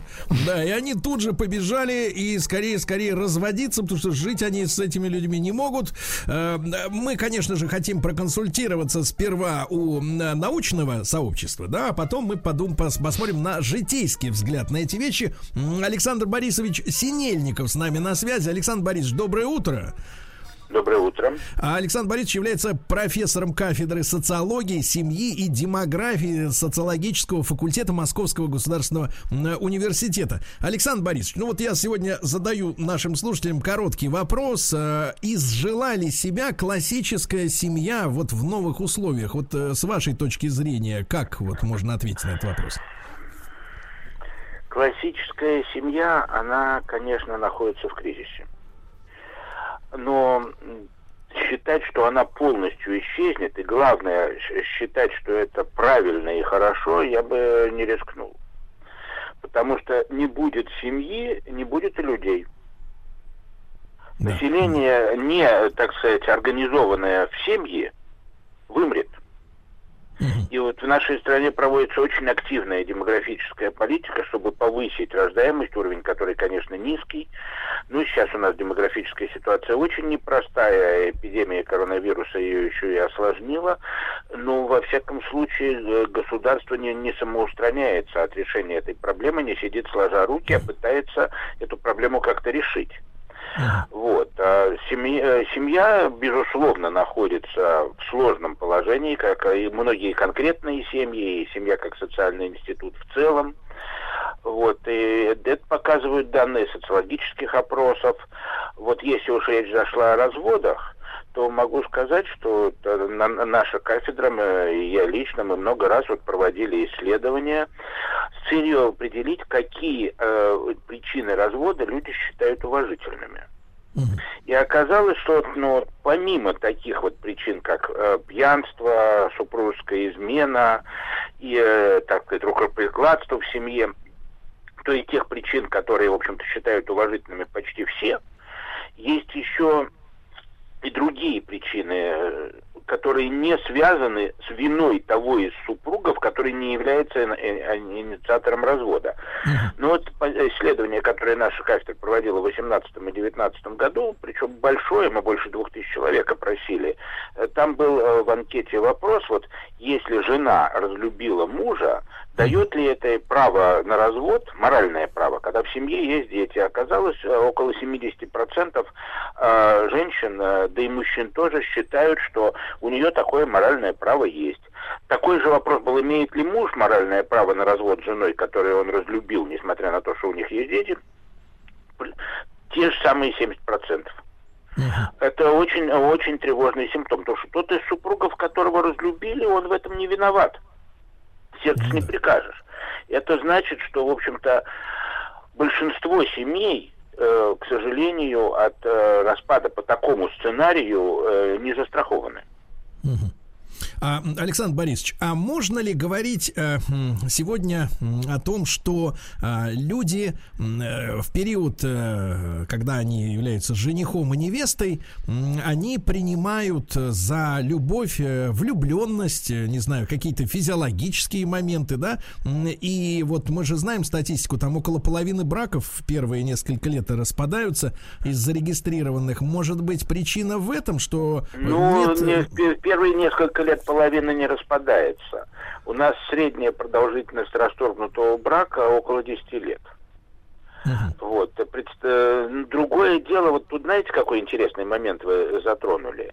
Если считать, что вот э, распадом семьи э, регистрацию развода в ЗАГСе, тогда, конечно, утверждение, что половина браков распадается в первые несколько лет, преувеличено.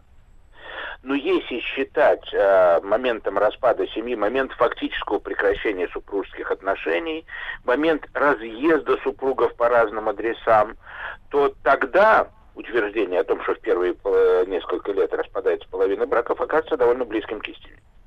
Потому что еще в советское время, в общем, исследования социологические этой проблемы показали, что представление о том, что люди, супружеские пары распадаются после первой же ссоры, это миф. Это так бывает довольно редко. Это сказка, в которой есть сравнительно маленькая доля правды. На самом деле, как вот вступление в брак в наше время, вот если уж речь идет о том, что вот, какой кризис претерпевает семья, что в ней меняется, вступление в брак давно уже превратилось из одномоментного события в растянутый во времени процесс что регистрация брака это только конечная точка этого процесса. А так ведь, ну, как правило, пары долгое время встречаются, у них устанавливаются близкие отношения, потом очень многие из них живут вместе и называют свои отношения гражданским браком, э, чтобы проверить свои чувства. Это может продолжаться несколько месяцев, это может продолжаться и несколько лет – и, э, и, и в итоге они доходят все-таки до ЗАГСа. Хотя далеко не все такие пары вообще когда-нибудь доходят до ЗАГСа. Вот. А, то есть создание семьи это растянутый во времени процесс. Я уж не говорю о том, что и рождение первого ребенка сейчас очень многими парами откладывается, что иногда приводит к тому, что они остаются вообще без детей. Вот, значит, а, но распад брака это тоже длительный процесс, это тоже ссоры, примирение, опять ссоры, опять примирение, э, прекращение супружеских отношений, разъезд, попытки помириться снова. И только когда по меньшей мере одна из сторон убеждается в невозможности сохранить этот брак, только тогда речь, э, они обращаются в суд или в ЗАГС, и там еще ведь не сразу же разводят, а дают какое-то время на э, так сказать, размышления на примирение вообще по семейному кодексу этот э, срок вот в судах может доходить до трех месяцев. Вот, а, значит, а, и вот только уж после всего, если никак не помирились, вот тогда уже формально разводятся. Угу. Официально, то есть. Угу. Александр Борисович. А, и вот я слушаю. Да-да, Александр Борисович, а можно вот э, с вашей точки зрения, вот смотрите, мы все помним, как наши роди, ну, родители в меньшей степени, наверное, бабушки, дедушки, прабабушки, прадедушки точно а, могли похвастаться одним браком на всю жизнь. Нынешние э, мы, мы там, и те, кто младше, не можем. Вот с вашей точки зрения, у нас же изменилось общество, изменился строй. Непонятно, что, что мы строим, но тем не менее строй изменился, да? Вот с вашей точки зрения, причины для вступления в брак, условно говоря, наших бабушек и дедушек, а, они в чем отличаются от причин, по которым идут в ЗАГС нынешние люди? Понимаете, вот э, в старших э, поколениях, а, причем и в течение многих поколений, очень бывших до них, действовала в обществе социальная норма, то есть неписанный закон, согласно которому в брак должны вступать все. Что оставаться старым холостяком плохо, оставаться так называемой старой девой еще хуже, что в любом случае надо жениться или вы, выходить замуж, если получается по любви хорошо, замечательно, но если не получается по любви, надо вступать в брак э, без любви. Кстати, вот один социологический опрос, который я проводил еще в советское время, он показал очень любопытную вещь что подавляющее большинство людей, которых я тогда опросил, вот они ответили, что можно вступить в брак без любви и уже потом полюбить мужа или жену. Вот таких было больше 80%. Ого, Вот, а значит, ну иначе говоря, стерпится, слюбится. да. Вот. А, и люди, подавляющее большинство из них в итоге вступали в законный брак. Даже среди поколений вот женщин, э, которые родились в начале 20-х годов, и которые потеряли, ну, больше трети, ну, почти 40% своих потенциальных женихов во время войны, тем не менее, никогда не вышли замуж, из них всего 7 или 8 процентов уцелевшие мужчины, ну извините за такое выражение, в общем-то, как-то устроили им жизнь по очереди. То есть женились на одних, потом на других. Но кроме того, многие женщины из того поколения рожали вне брака, но они понимали, что замуж им не выйти, но детям говорили, я была замужем, твой папа умер. Вот это тоже многие тогда такие, э, вот, э, такие легенды распро- э, распространяли. А вот среди, нынешних поколений, ну вот по всем расчетам, которые можно сделать, исходя из нынешней статистики брачности, вот те, которые сейчас молодые, ну когда им будет около 50 лет, к этому моменту, ну, треть или четверть из них ни разу не вступит в законный брак. Вот. А Другое дело, что это не значит, что они будут жить одни. Они будут жить в так называемом гражданском браке, но э, не захотят его регистрировать. По меньшей мере, одна из сторон не захочет регистрировать, чаще это бывает мужчина. И, кстати, такой интересный момент. Вот является ли гражданский брак альтернативой для развода? Э, ну, вот опять же, возвращаюсь к тому исследованию, которое наша кафедра проводила в 18 и 19 годах. Там что выяснилось, что люди, живущие в гражданском браке, они вот это самое моральное право при, э, на развод, вот по той причине, что любовь закончилась, признают чаще, чем те, которые живут в законном браке. То есть нельзя сказать, что они плохо относятся к разводу. Нет, они, э, так сказать, считают его более допустимым, чем те, у которых реально может быть развод, потому что у них есть законный брак. Ведь развод возможно, в ЗАГСе возможен только тогда, когда перед этим был брак в ЗАГСе. А живущие в гражданском браке просто так расходятся, как в море корабли. Э, Вот. э, То есть этот гражданский брак, он никоим образом не укрепляет, он еще больше расшатывает семью. И само выражение гражданский брак, конечно, надо брать э, в кавычки. Люди не хотят э, регистрировать свои отношения именно потому, что уже держат в уме возможность относительно безболезненно, безболезненно расстаться, э, если чувства остынут. В каком смысле безболезненно? Прежде всего, без потери жилья и другого имущества в результате его раздела после законного развода. Да. Александр Борисович, и можно ли говорить о том, что сегодня кому-то из двух э, людей, мужчине или женщине, ну вот в наше уже время, да, 20-й год на дворе, уже почти заканчивается фактически, а э, нужен брак больше, чем другому? То есть мужчине, например, нужен больше, чем женщине, или наоборот, Это женщине? в очень многих семьях это бывает именно так. Вот, кстати, вот опрос, который мы проводили, там опрашивали обоих супругов, если это законный брак, или обоих партнеров, если это гражданский брак. Вот, а, и, и, в общем-то, совпадение мнений мужа и жены по самым э, разным вопросам далеко не полное. Причем в этих самых так называемых гражданских парах степень совпадения мнений по любому вопросу, ну, как правило, меньше, чем в парах, основанных на законном браке. Понимаю. Александр Борисович, огромное вам спасибо за э, наш сегодняшний разговор. Короткий, но очень содержательный, очень важный. Александр Борисович Синельников, профессор кафедры социологии, семьи и демографии социологического факультета Московского государственного университета. Еще раз ему огромное спасибо. Друзья мои, ну вот прозвучали очень важные э, цифры. Помните, да, из речи э, нашего э, уважаемого докладчика, гостя Александра Борисовича, э, что 80% э, пар в Советском Союзе, да, допускали, допускали 80% людей, что можно жениться без любви, без сильного чувства, и оно потом появится. Представляете, ага. да? Не знаю, есть ли сегодня такая история. Давайте, у нас очень много ваших теоретических соображений. Так, главный вопрос, а я еще раз напомню, в два с половиной раза увеличилось число разводов, как людей выпустили с карантина, да, с самоизоляцией. Почему брак трещит по швам? Из-за чего он такой недолговечный? Ваше мнение, пожалуйста.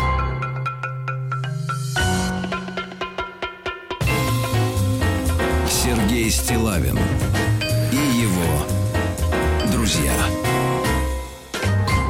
Друзья мои, так, э, еще раз большое спасибо э, нашему сегодняшнему докладчику, да, за консультацию. Александр Синельников э, с нами был на связи. Теперь ваша очередь, товарищи, я вижу десятки, десятки ваших догадок, мыслей, сообщений, да. Цифры, кстати, очень печальные. Я могу прямо сейчас обнародовать. 64,7 наших слушателей, процентов, естественно, полагают, что время классической семьи закончилось. Это вот теоретические соображения. Давайте Вячеслава послушаем, он человек опытный так сказать, да, ага. в этом деле. А, Слав, доброе утро. Доброе да. утро. Мало того, что опытный, так еще крайне консервативный. Так, ну, пожалуйста. Не, ну я там сейчас э, позвонит Геннадий, который уже второй раз есть, есть э, Ванечки ваш, который там 18 лет, ой, 18 раз в браке.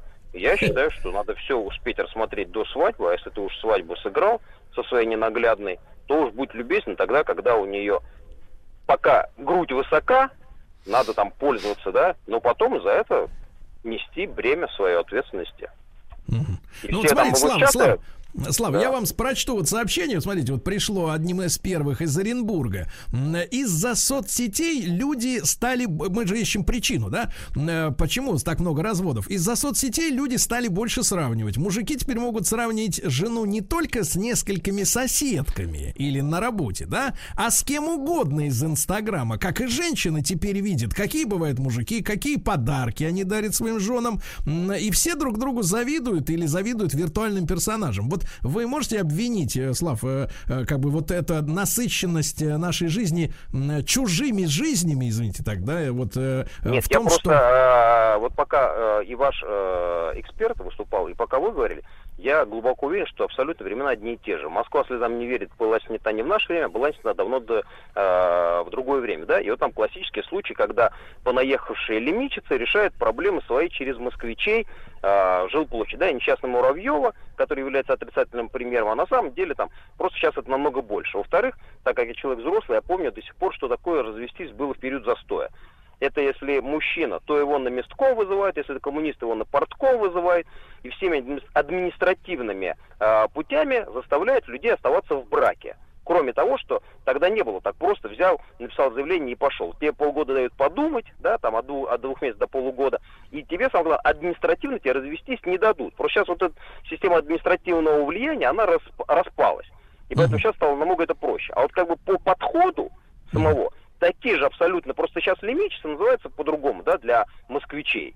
Но я, так как я вот учился в э, институте, будучи москвичом, я просто безумные атаки постоянно на, себе, на себя принимал, э, так сказать, понаехавших девушек. Красивых, симпатичных, опыщих, Хорошо, хорошо, хорошо. Слава, спасибо. Спасибо. Давайте, давайте Алексей Владимирович тоже послушаем. Он сегодня радуется дню рождения доктора Албана. Леш, доброе утро.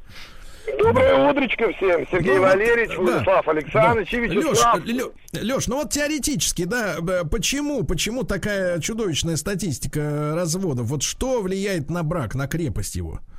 Ну, я думаю, прежде всего, это когда вот люди сходятся и живут вместе, они вот э, причиной развода становится, наверное, неуважение к привычкам другого.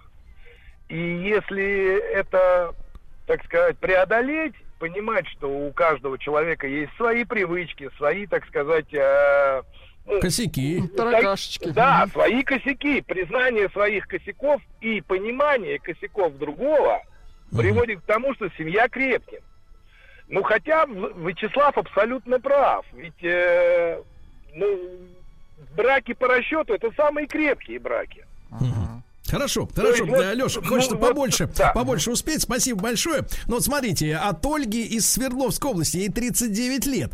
Браки распадаются из-за того, что мужчины обижают женщин и не умеют за это просить прощения. Либо мужчина проявляет слабо- слабохарактерность в отношении женщин. Женщина любит твердую руку. Э, Выход научиться просить прощения или научиться жесткости в отношении женщин. То есть либо просить, либо не просить. А вот мужчина Прекрасно, пишет, прекрасно, мужчина да, да. объясняет Так. причину. Большая часть проблем в отношениях происходит из-за нежелания кое-кого вовремя заткнуться.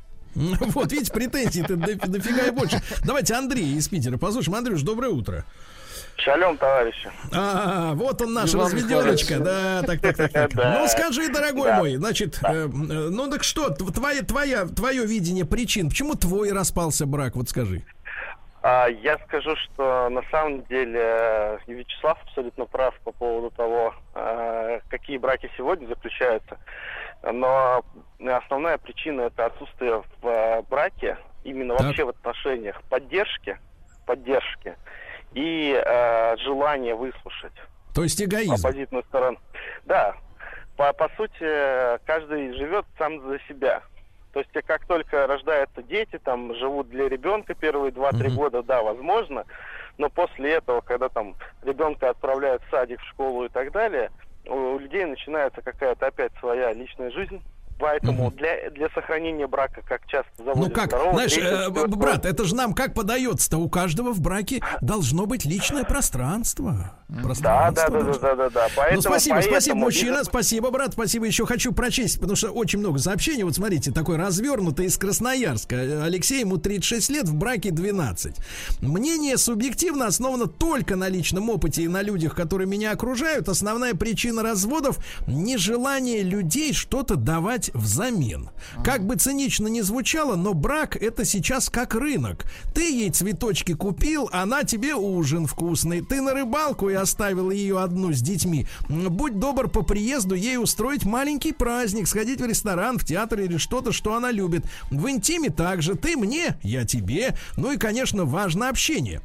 Никто не говорит, что нужно болтать без устали в режиме 24 на 7, но печально. Реально, да, часто мужики заседают в онлайн-играх, женщины в соцсетях или в сериалах, иначе, как мне кажется, э, пр- пр- проявляются, появляется неудовлетворенность и взаимные претензии, которые выплескиваются во фразе «я тебе отдала лучшие годы жизни» или в походах супругов налево. Ну, реально, ребят, много-много сообщений, и, в принципе, во многих из них есть э, правда, да, вот, ну, пишут и о зависти, которая есть друг другу и каким-то посторонним типам в, на экране смартфона, да, вот, и так далее, так далее. Очень много сообщений, ваших мыслей и статистика, я еще раз обновляю, вот, э, наш сегодняшний опрос, к сожалению, 64% э, процента наших э, слушателей считают, что классическая семья закончилась.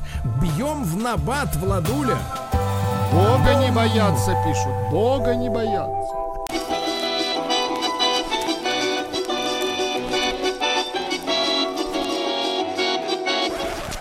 Конфетки-бараночки. Э, Друзья мои, конфетки-бараночки, наш теоретический, исторический и кулинарный курс, э, который ведет Павел Сюткин, историк русской кухни, писатель. Павел, доброе утро, категорически рад. Рад. Доброе утро, доброе утро, здравствуйте. Да, да. И сегодня у нас э, э, сегодня у нас тема называется русское масло, друзья мои. Отсюда, конечно, сразу возникает момент, что есть не русское.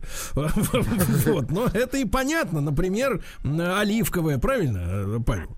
Ну, в, общем, да, конечно. А, Но единственное, мы, наверное, сосредоточимся все-таки на масле коровьем. Да. Сливочном. Вот. Которое, как вы понимаете, тоже бывает и русское, и не русское. Ну, не русское, да.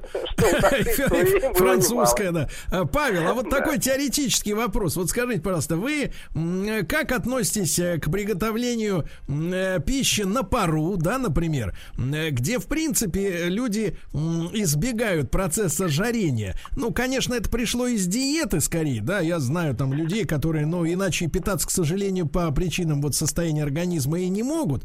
Но, тем не менее, когда вот в пище нет масла, вот этого обжарки, так сказать... э, Ну, да, понимаете, вот вы спрашиваете, да, как там кулинара, да, это все равно, что спросить э, композитора, а как вы относитесь, если вот э, нот будет не 7, а только 3 в музыке?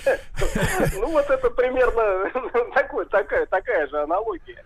Вот, ну, то есть, конечно, то есть, то есть, Павел, это наш базис, правильно, масло? Ну, конечно, это та вещь, которая, без которой современная кухня вряд ли могла бы существовать. Мгм. Вот. С чего начнем тогда? Ну, начнем э, действительно с масла. Кстати говоря, вот э, смотрите, на в масле, в вопросе о масле, э, проявляется очень хорошо вот э, именно вот отношение к русской кухне, да. Вот сегодня как-то так, ну, в свете там устоявшегося лозунга о том, что Россия родина слонов, а, значит, принято считать, что вот русская кухня, она всегда там и тысячу лет назад, и 600 лет, да, была вот образцом там вот красоты, изящества, вкуса, здоровья, да, что вся мировая кулинария прошла, пошла от нее. Вот. Ну, на самом деле, конечно, это далеко не факты, окажись мы на машине времени, да, вот перенесясь за стол там какого-нибудь Ивана Грозного, ну, в общем, далеко не все блюда, скажем откровенно, э, произвели бы на нас э, впечатление. Э, не только с точки зрения того, что они там жирные какие-то, там насыщенные, да, то есть, ну, сегодняшние некие диетические э, стереотипы, но и чисто по вкусовым качествам. Э, немало иностранцев, которые прибывали к нам в 16-17 веках, они действительно жаловались на то, что э, вот далеко не все вкусно. То есть вкусно то, что вот делается просто эм, вот, там, жарится, да, там, ну, вот, э, мясо, например, да, просто на огне сделанное, да, там, птица э, на вот этих рашпере, да, там, так сказать, на решетке, да, как называлось раньше. А вот хлеб прекрасный, да, калачи оставляли неизгладимое впечатление на них. А вот то, что приготавливалось уже более затейливым способом, э, всегда имело какой-то вот такой горьковатый оттенок. Э, Сегодня мы можем понимать о том, что виной этому действительно было масло. А, Ну, мы же понимаем, что холодильников нет. Да, ну зимой-то, конечно, масло можно хранить вот на морозе, а уже где-нибудь с апреля по, по октябрь как-то все достаточно сложно. То есть, Павел, горькое именно из-за того, что прогорклое.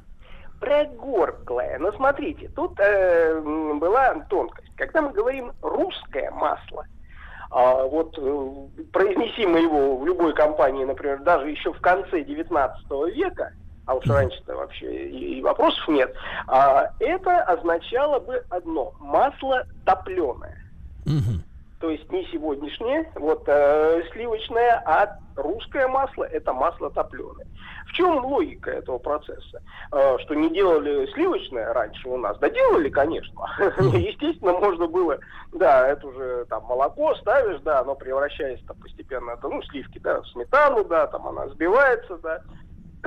Ну, Получается эти кусочки, эти масла перетираешь, ну вот как бы система, система понятна, да, образование этого масла. Но тепло, понятно, э, что с ним происходит. Ну, оно тает, его как трудно сохранить. Вот. Плюс, естественно, наша та самая средневековая чистоплотность, ну чего уж тут говорить.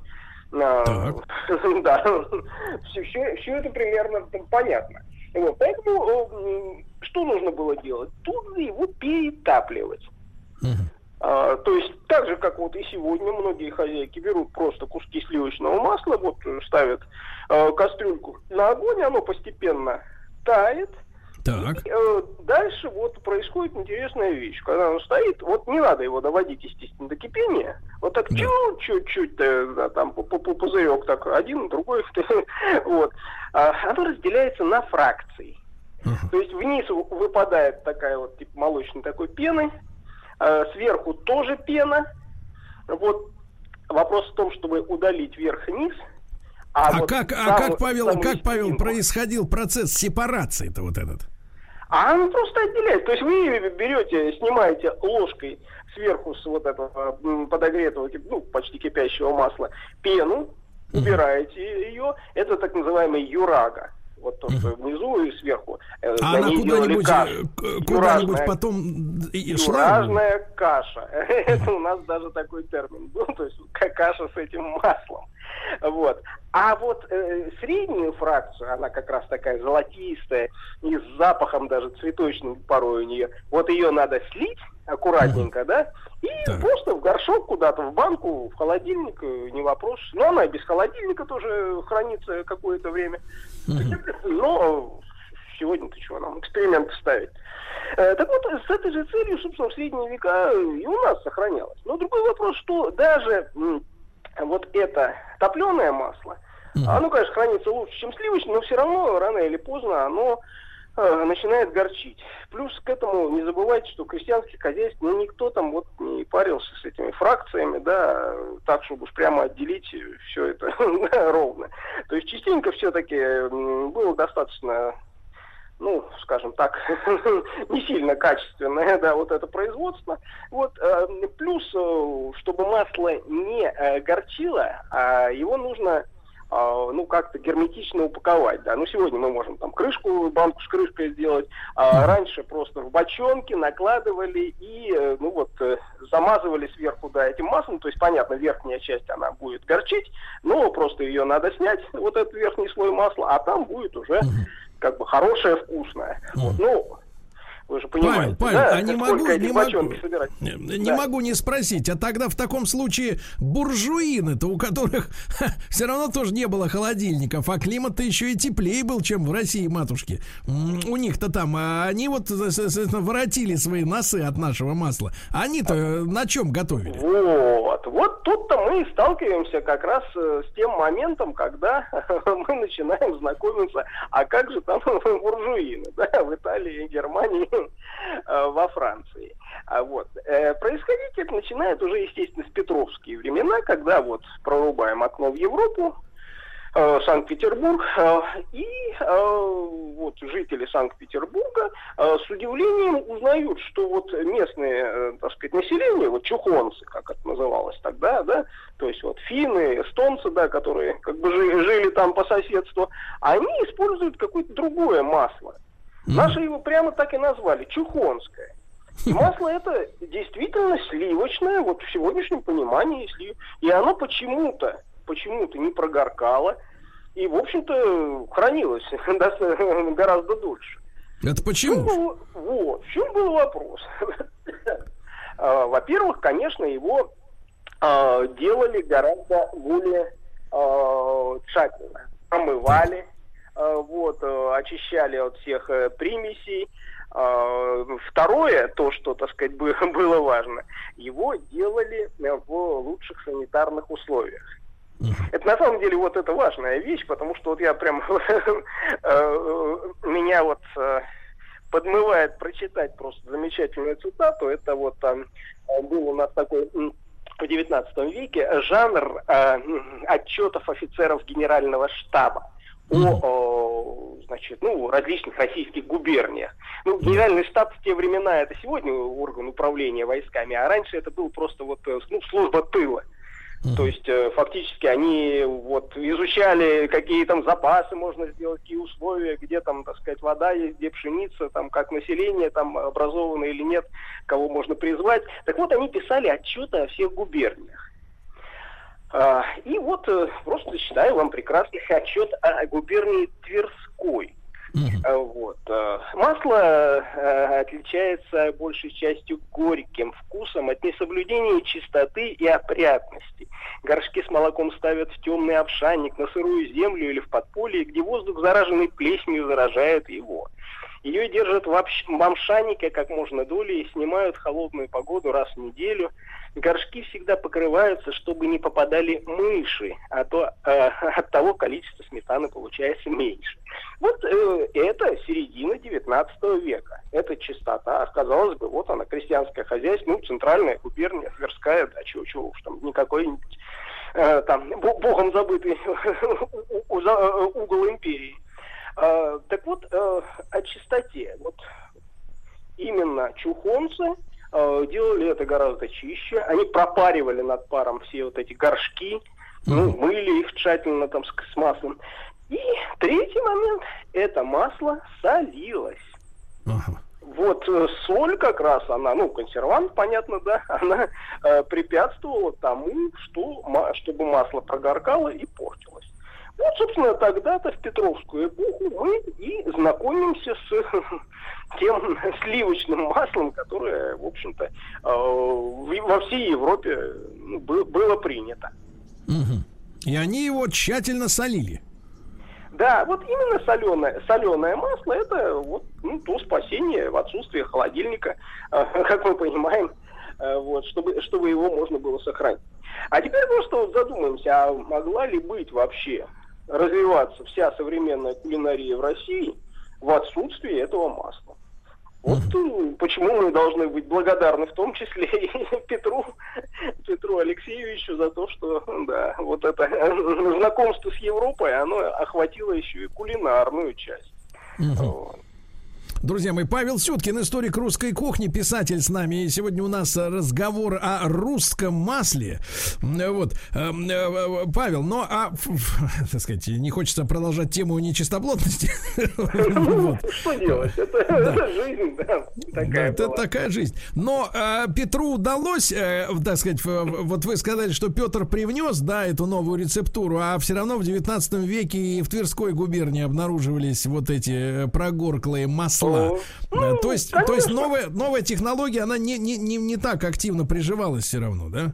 Вот вы знаете, э, нужно сказать, э, ясно, что вот в отличие от военного дела, от там, не знаю, камзолов, париков, там, бород, э, которые там Петр э, стриг нещадно, да, у бояр, вот в кулинарной области все было как-то спокойнее, да, то есть никаких таких революций э, в эту эпоху мы не замечаем. Ну да, вот приходят новые продукты, а вот масло, там морская рыба приходит, да, там треска та же вот из Архангельска. Вот, но все равно в кулинарии все было как-то спокойнее, то есть такая эволюция, не, спеша э, вот новые продукты завоевывали свое место. А с другой стороны, вы же понимаете, что Россия, она и сегодня страна такая огромная, с консервативная, давайте будем говорить прямо, с такой большой инерцией, да, ну вот ее там за десятилетия не перевернешь, весь этот огромный крестьянский быт. Э, Поэтому, конечно, конечно, до там, конца 19 века многие вещи просто-просто сохранялись. И я вам говорю, что то самое русское масло, это было именно масло э, топленое. Э, Другое дело, конечно, э, приходит, э, а, приходит, естественно, привычка мазать бутерброд. Э, Вот, действительно, это уже вот 17 э, 18 наверное, да, уже век. А, да, Павел, а как, э, как говорится, тут вопрос важный, А просто мазать или еще что-то сверху накладывать? Да, да, да. И самое главное, языком на язык или, да, или наверх. Э, э, Действительно, э, поначалу, конечно, все-таки это бутерброд с маслом, ну, как некий просто закусочный стол. А, Другое дело, что наш русский закусочный стол европейцев всегда поражал, потому что, да потому что, собственно, сам термин закуска, ее предназначение у нас немножко отличалось, да, от э, европейского, ну, тогда еще там 3-4 века назад. Э, То есть э, у нас закуска имеет совершенно конкретную, так сказать, функциональность, да? Выпил, закусил, да? И для этого, собственно, да, они разложены, да, там вот хочете и корка, рыбка, там, не знаю, балычок, э, буженинки кусочек. Э, если до этого, ну, можно было там зачерпнуть эту икру там ложкой, предположим, да, закусить, ну, вот, то ну, постепенно изящество, галантность, так сказать, они приходят за русский стол, да, и возникают вот эти бутербродики, канапе, э, да, с той же там рыбкой, например. Павел, Павел, а не могу, не могу не уточнить, а что же буржуины-то они не закусывали? Э, Ну, то есть, у них вот э, закуски это, как в переводе-то, снеки, да? Вот так называемые. Но, в принципе, это, конечно, не закуска. Т- Снеком, как говорится, не закусишь как следует, как в отличие от нашей традиции. А мы вот в этом смысле в употреблении, как говорится, горячительных напитков отличались, что ли, получается, сильно? Ну, во-первых, э, конечно, давайте говорить откровенно, все-таки горячительные напитки у нас, они гораздо более горячительные, чем, ну, в массовой, так сказать, кухне в Европе. То есть все-таки вино это у нас, ну, я имею в виду, виноградное вино это такая э, часть аристократической больше жизни, да, а так-то рюмочку там пропустить, да, э, ну, так сказать, водочки, ну, тогда это называлось там э, вино зеленое, вино двойное, да, вот, ну, по сути дела, как, как, сегодняшняя 40-градусная э, водка, да, это, в общем, скорее такая наша традиция. Ну и как сегодня, в общем, далеко не всех европейцев можно там заставить выпить рюмку водки за столом. Э, ну, в общем-то, это было характерно и для э, прошлых веков. А Поэтому, конечно, конечно, вот эта, так сказать, сам- сама функция закуски, она э, была в нове для них. Но, с другой стороны, надо сказать, что многие европейские гости, так они достаточно быстро поняли, что к чему, и, в общем, вполне себе оценили наш э, закусочный потенциал. И в этом смысле как раз масло, оно пришлось очень как раз ко двору. И, ну, почему, а почему же нет, да? Одно дело просто хлебушком занюхал, а другое дело вот еще и маслицем помазал. и Это хорошо, если и жи- и хлебушком, желудочку Павел, а то ведь, а то ведь И рукавом. Да, Да, да, вот так. Бывает так. Ну ладно. Так вот, э, бутербродная наша история действительно начинает развиваться, и постепенно она входит просто вот в обычный мещанский, как тогда говорили, быт, то есть вот обычного среднего класса. Э, Уже в 19 веке, ну, наверное, со второй половины 19 века, это вполне себе нормально утром помазать себе э, бутербродик, да, к завтраку, а то и к вечернему чаю кто-то бутерброды мазал. Павел, а масло. кстати, а кстати, а какой хлеб использовался для бутербродов? Потому что м, и в советское время, и да, и в нынешнее у нас до сих пор очень сильная, несмотря на то, что как бы глобализация, да, у нас очень сильное расслоение между северными и южными, условно говоря, областями по употреблению черного и белого хлеба, да? То есть, например, Конечно. если если для Питера там ржаной хлеб это норма, то где-нибудь там в Новороссийске, в Краснодаре ты его и можешь и не найти. Скажут, ну у нас там есть там только серый, если слегка, да и Нет, то. очень, очень правильное, это на самом деле замечание. То есть, ну, конечно, белый хлеб, э, он, ну, скажем так, более дорогой, да, поэтому, ну, чем обеспечение семья, тем, наверное, э, белого хлеба было больше. С другой стороны, центральная Россия это вполне себе нормально, черный ржаной хлеб за, за любым столом. А вот смотрим на юг, Ростов, я вот как раз недавно читал э, воспоминания там казачьего атамана, одного генерала, вот, и вот он вспоминает свои там годы в казачьем корпусе в, в Санкт-Петербурге.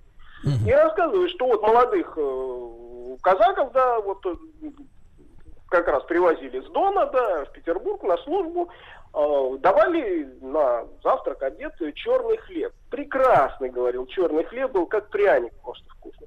Они Друзья мои, ну что- давайте, давайте мы продолжим историю о том, как правильно намазывать или если есть что накладывать на бутерброд сразу после новостей. Павел Сюткин, историк русской кухни. С нами сегодня мы о русском масле говорим.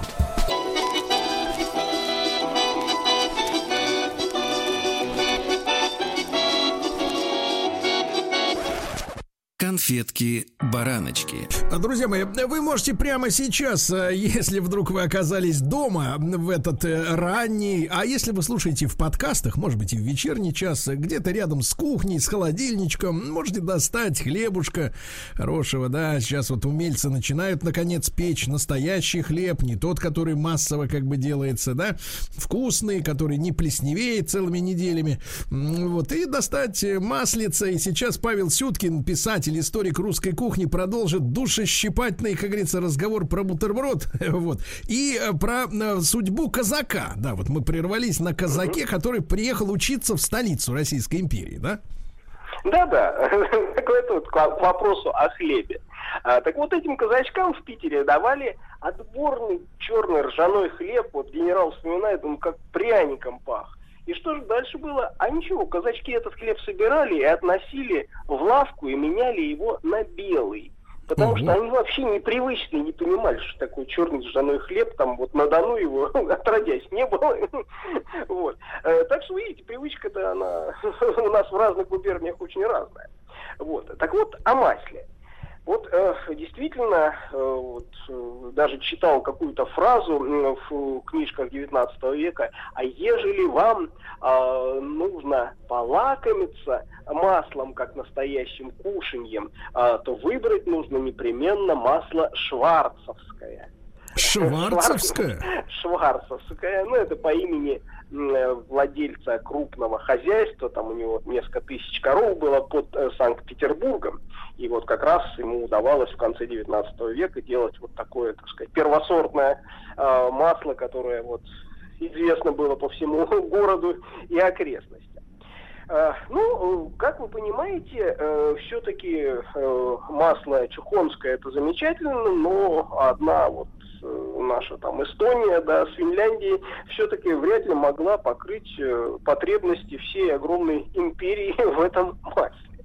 Э, Поэтому, конечно, так или иначе масло производилось и в других частях э, нашей необъятной страны, ну, как всегда, с проблемами.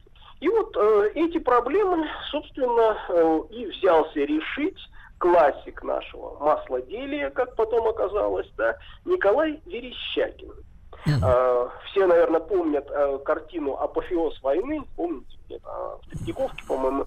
С черепами, с черепами. Да, вот такое, так сказать, пирамида из черепов там, да. Так вот это младший брат того Верещагина, который маслодел, да, вот, художник-металлист.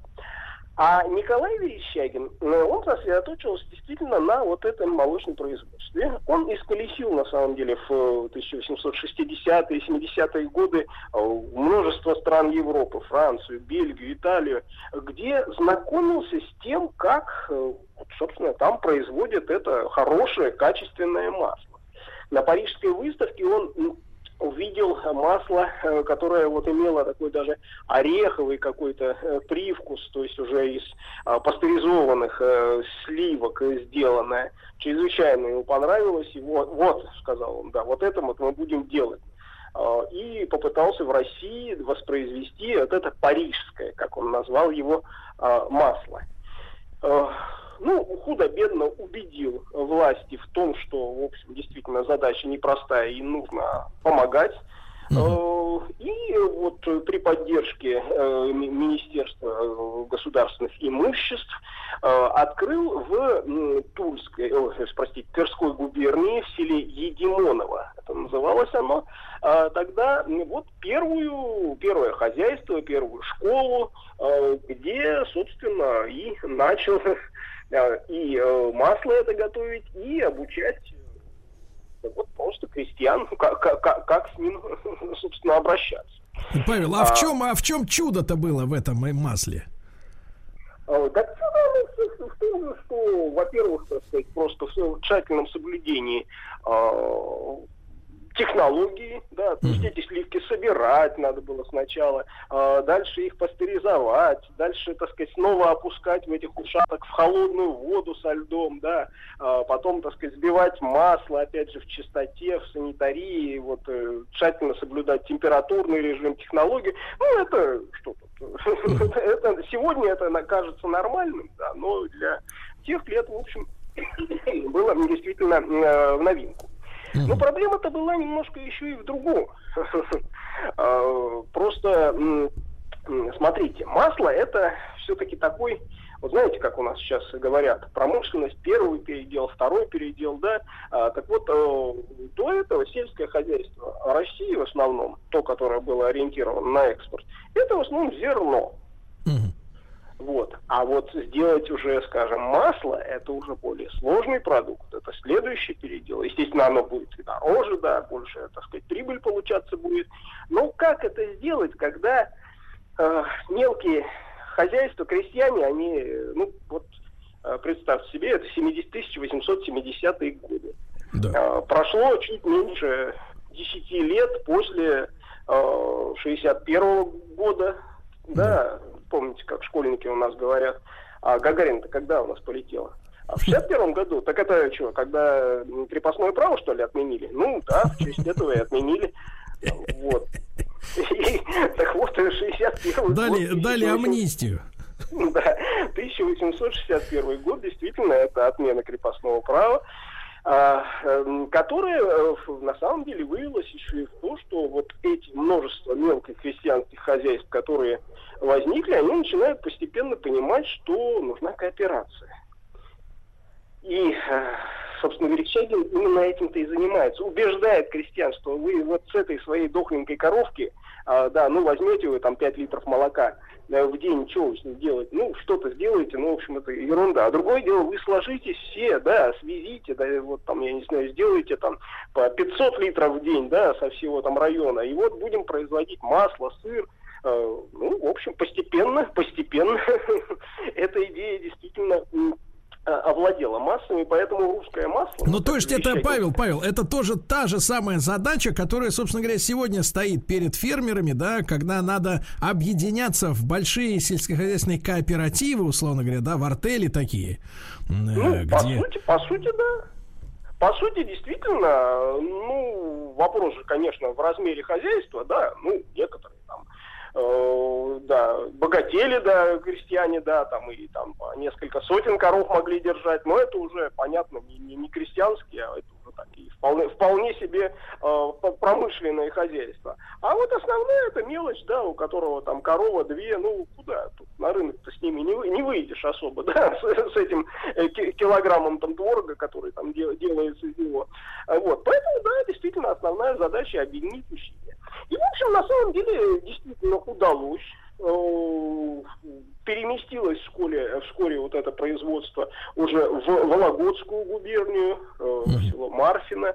Вот, и э, туда он приглашает мастеров из Дании, Галштини тогда по фамилии Буманы, семья, да, вот они приезжают и как раз вот налаживают там вот это галштинское масло. Ну, по сути дела, примерно то, то о чем мы и говорим, там разница была, что более соленое, менее соленое, да, э, из э, сквашенных уже сливок предварительно, то есть галштинское масло, оно было больше подходило для лета, поскольку, ну, как-то меньше таяло, да, э, д- дольше не, не портилось э, парижское для других времен года, э, вот.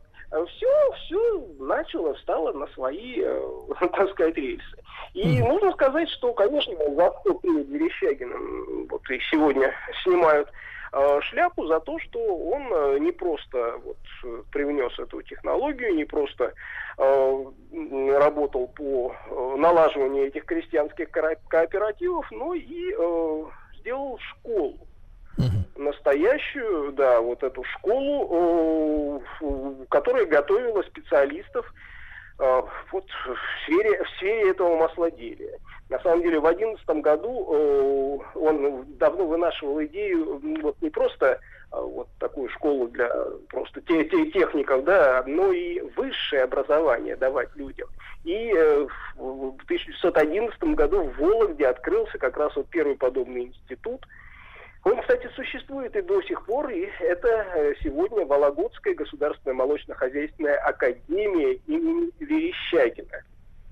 Фактически такое ну, главное наше, так сказать, учебное, научное заведение в сфере масла. Павел, э, Павел, не могу не спросить. Значит, э, мы когда заходим, мы сейчас про Вологду отдельно, это, конечно, вещь, и, и мы с товарищами были там проездом, ехали к Деду Морозу, э, Великий Устюг, и, соответственно, заезжали на тот самый знаменитый завод. Он, помните, несколько лет назад даже ходили слухи, что какие-то карабасы хотели его там, это, того, Да, этого, да, почикать, было. но вроде как отстояли, Владимир Владимирович лично вмешался, все.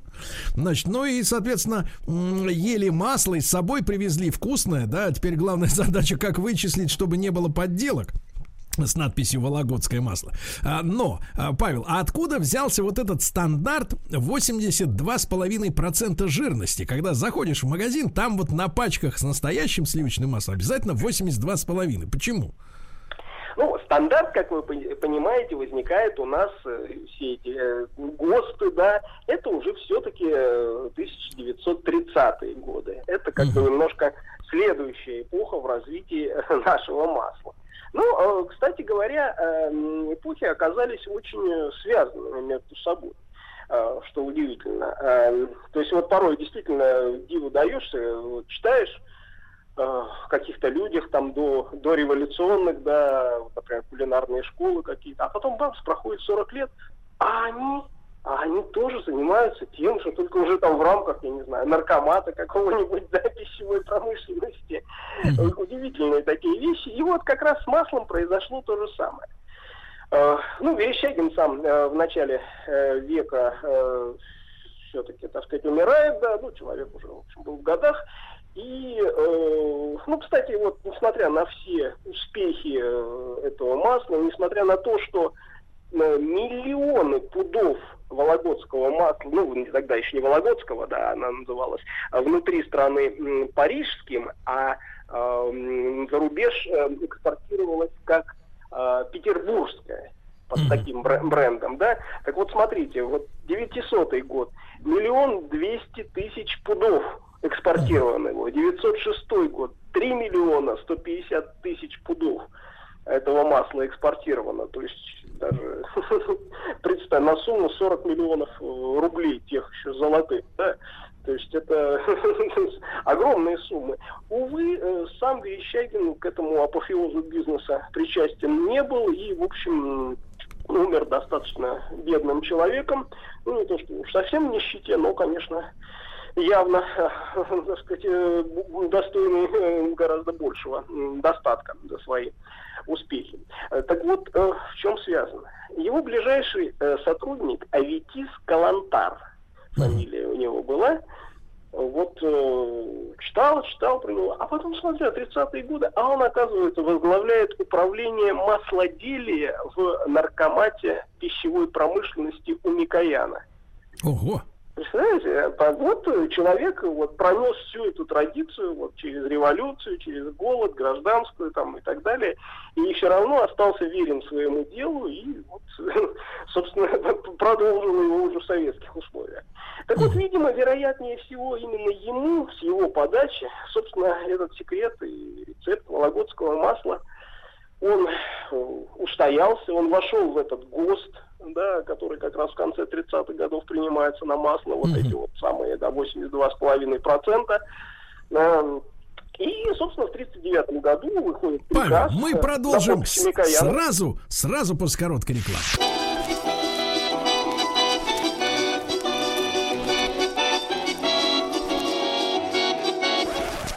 Конфетки-бараночки. Друзья мои, с нами по-прежнему Павел Сюткин, историк русской кухни, писатель. О русском масле сегодня мы говорим. Верещагин, Вологда, да. Э, Павел, и вот вопрос еще. А, слушайте, а вот это вот так называемое крестьянское, где 72 с половиной появилось, это вот плод тоже советское конструирование? О, Конечно, конечно. Это плод действительно уже советской экономии, да, э, когда, э, ну, понятно, что уже все, все осознают, что реально продуктов уже начинает не хватать, и вот начинаются всякие эксперименты по созданию э, масла, которое уже не совсем масло. Потому что ну, в реальности получить 72,5% м, достаточно сложно из э, натурального молока, да, сметаны. А, То есть туда уже все-таки идут э, частенько и растительные жиры.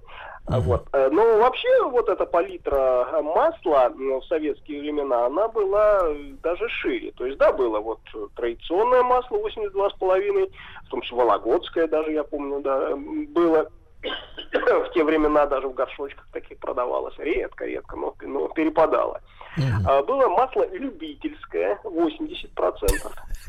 А, да, на любителя. Крестьянское, вот то самое, которое вы упоминаете, 72,5%. Масло бутербродное, там было 61%. Но мы с вами, мы с вами прямо сейчас зас- застали эпоху, когда появилось так называемое в кавычках мягкое масло. Да, да, да, ну вот это вот есть. И еще было масло чайное, в котором масло было 50%. Остальное чай.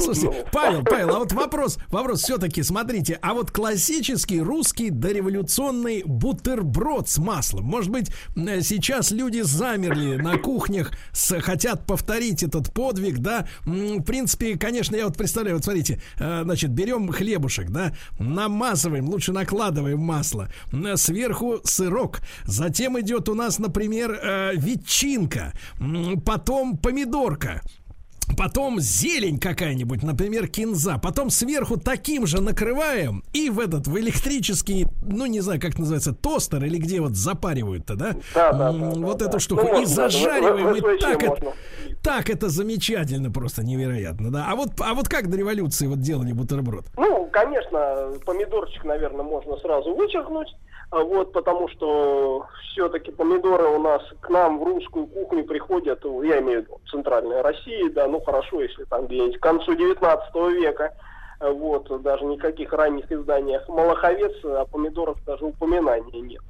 Ну, вот, э, так что такая больше советская, э, скажем, часть нашей жизни. Вот, э, я, честно говоря, не встречал вот э, таких э, каких-то мощных бутербродов, о которых вот вы сейчас так убедительно рассказали, да, сверху еще, да, растопите сыром, да, полите.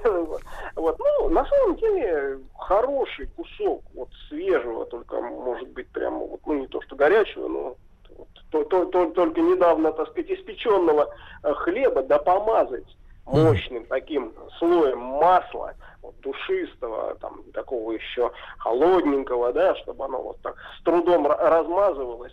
Да что может быть лучше? И вот так с чаем его выпить. А если еще и положить колбаску, ну так чего, чего ж тут да, отка- отказываться от такого? Прекрасный, прекрасный завтрак. Вот. Поэтому я думаю, что да, вот эти вот все изыски, да, из многослойных бутербродов, это уже сегодняшнее барство. Это от Тогда лукавого, естественно, да. Вот эти все сэндвичи какие-то, да, вот и так далее и тому подобное, да.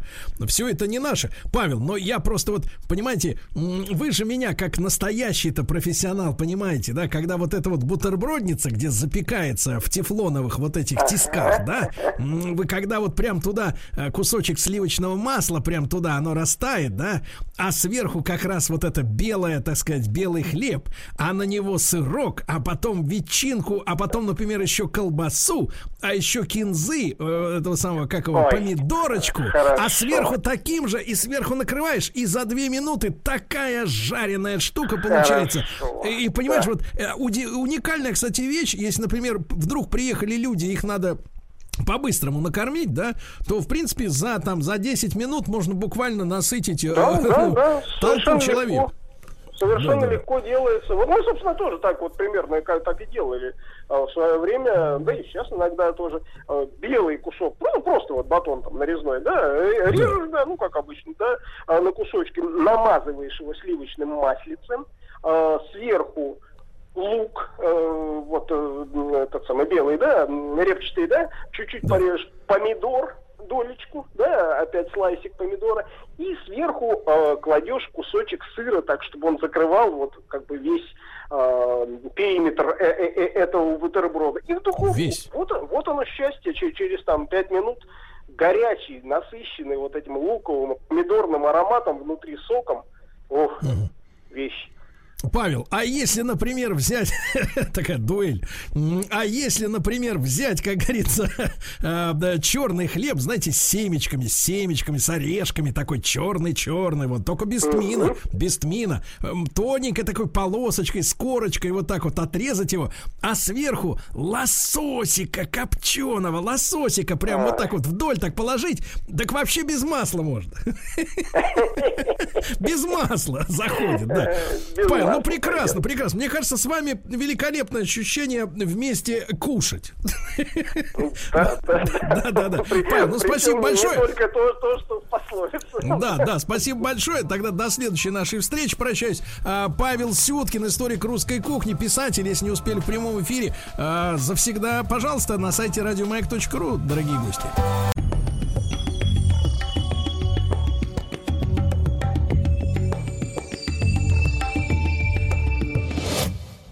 Лекториум. Друзья мои, сегодня у нас в лекториуме большая тема, основанная, естественно, на историческом событии. Э, Дело в том, что 20 августа 1940 года, то есть, получается, 80 лет тому назад, а, было совершено покушение на Льва Троцкого. И сегодня мы хотели бы э, разобраться вообще с э, не только с биографией этого человека, которому посвящены и книги, и даже сериал сняли, вот, но с таким явлением, как троцкизм, э, который вовсе не остался там где-то в довоенной эпохе. Некоторые наблюдатели за современной политической жизнью говорят, что троцкизм и сегодня жив и здоров, и даже то, что мы имеем в лице некоторых политических деятелей Америки, можно, ну, каким-то образом истолковать как проявление современного троцкизма. Таким образом вот мы прокладываем мост в будущее, а сегодня у нас сразу два уважаемых а, автора в эфире. А, Я рад приветствовать, конечно же, Василия Жановича Цветкова, профессора МПГУ и доктора исторических наук, с которым мы сделали несколько циклов а, в нашем эфире. Василий Жанович, доброе утро. Да. Вот. И, э, и, соответственно, э, самое главное, что я сегодня имею возможность э, хотя бы в эфире посредством наших систем связи познакомиться с Евгением Юрьевичем Спицыным. Евгений Юрьевич, доброе утро. Доброе утро. А, историком, советник ректора Московского педагогического государственного университета. Евгений Юрьевич, сразу могу сказать, что э, с удовольствием слушаю ваши лекции, выступления, которые вы регулярно э, делаете, да, в том числе на YouTube, на различных площадках. Вот, очень, ц- очень ценю ваш взвешенный э, взгляд на, на процессы и одновременно взвешенный и честный, как мне представляется. И очень Спасибо. рад этой возможности сегодня с вами наконец лично поговорить. А, э, вот, Евгений Юрьевич, может быть, ваша точка зрения а, на, может быть, начнем как бы перевернем вот разговор, да, сначала современность, потом историю. Э, С вашей точки зрения, действительно, троцкизм э, сегодня существует, он живет, здравствует, как об этом можно сегодня в том же интернете прочесть и послушать. Нет, ну безусловно, идеи же не умирают э, со смертью их носителей. А, троцкизм как одно из явлений левого движения, а, он э, существует. Более того, в определенные периоды он э, а, набирал обороты, потом опять у него был период отливов. Это во многом было связано с кризисами и капитализма, и, с другой стороны, с кризисами в самом рабочем и коммунистическом движении. А, Тем более, надо учесть, что идеи троцкизма, они не очень равномерно распределены и по земному шарику. Например, в Западной Европе а, носителей идей троцкизма не так много. А, например, а, в той же Латинской Америке а, или в, Центральной Америке там довольно сильные позиции носителей троцкистской доктрины. Так что вот так вот. Мгм. Евгений Юрьевич, я ну, чуть-чуть конкретизирую, может быть, вы э, поправите, потому что очень часто, вы знаете, тот же YouTube и интернет используют для различного рода сливов, да, э, когда туда загружается некая информация, которая производит впечатление на людей, но в реальности она не соответствует действительности. Я несколько лекций слышал на тему, что м, последователи Троцкого составляют костяк, э, условно говоря, некоторых закрытых политических клубов, клубов э, Соединенных Штатов, вот, и вот идеи глобализма и мундиализма, да, вот о чем речь шла там до э, Второй мировой войны, то есть вот синонимы, да, они, в общем-то, и перекликаются очень сильно, и то есть поэтому Троцкий так интересен, э, поскольку глобалисты исповедуют во многом его какие-то взгляды на устройство мира. Что вы об этом думаете? Вы знаете, я думаю, что вот прямой параллели между мандиалистами, глобалистами и троцкисти, троцкистами все-таки проводить не следует. Uh-huh. А, это первое обстоятельство. Второе обстоятельство. А, дело в том, что если брать классических марксистов, да, то они вообще выступали против а, существования нынешнего, как они говорили, а, формального государства. А, они-то считали, что в результате победы коммунизма вообще не будет существовать никаких государственных образований, поскольку э, не будет классов, то есть не будет деления общества на классы, а значит и не будет э, почвы, что ли, для существования самого государства, которое они расценивали как аппарат насилия или машину подавления одного класса другим. Вот с этой точки зрения э, троцкистов можно, условно говоря, приравнять к современным глобалистам. Потому что современные глобалисты тоже выступают против э, идей э, существования национальных государств. Но вот с точки зрения мирового правительства или там мирового парламента, вот здесь, конечно, позиции троцкистов и нынешних глобалистов, они расходятся. Угу. Евгений Юрьевич, но я так понимаю, что современные глобалисты, они не нуждаются в государстве, потому что они, так сказать, питаются от транснациональных, наднациональных финансовых структур, которым, ну, собственно, государство просто является э, помехом в Помехой, их, так сказать, да. аферах, правильно? Ну, если так говорить. Ну, да, да. Да, они выступают против существования суверенных, я вот это хочу подчеркнуть, национальных государств. Это не значит, что они выступают против вот этой внешней фальшивой оболочки мнимого государства, как говорил Маркс. Понимаете?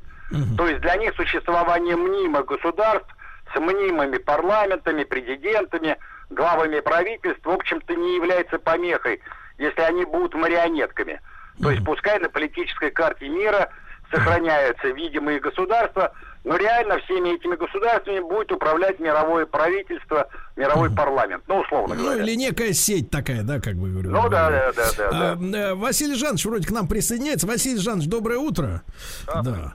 Да, да, да, да. ну, рады, рады слышаться. Наконец-то все втроем, втроем собрались, да.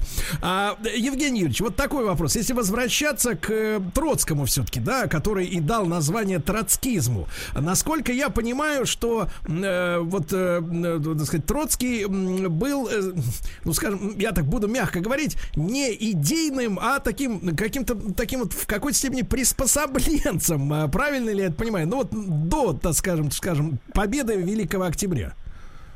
Нет, вы знаете, он был э, идейным социал-демократом. Э, он довольно рано вступил вот в это рабочее социалистическое движение. Причем уже на втором съезде РСДРП он играл довольно видную роль. Более того, а после окончания этого съезда, когда началась борьба за центральный орган партии, газету «Искра», а именно ЦО, а не ЦК, все-таки являлся тогда руководящим органом, то он наряду с Плехановым и Мамартовым возглавил редакцию ЦО. И Ленин тогда расценил, э, в общем-то, это как поражение его сторонников. Поэтому я не сказал бы, что Троцкий не был идейным социалистом. Потом, э, вот в период кризиса а, партии, а, ну, РСДРП я имею в виду, uh потому что еще была единая партия, просто состоящая из двух фракций, он пытался играть роль своеобразного объединителя разных крыльев, потому что начался период разброда и шатаний, появились отзависты, ликвидаторы, ну и так далее, и так далее. У него этого не получилось, а уже вот в 1912 году, uh когда уже реально произошло разделение РСДРП на две партии, то есть партию большевиков и партию меньшевиков, э, Троцкий, ну, как и положено, условно говоря, он примкнул вот э, к этому меньшевистскому э, течению, к этой меньшевистской партии. Потом уже, в период революции, он возглавил группу межрайонцев, А, и А чтобы, поддержал- чтобы, мы, чтобы мы понимали, что это такое, межрайонцы.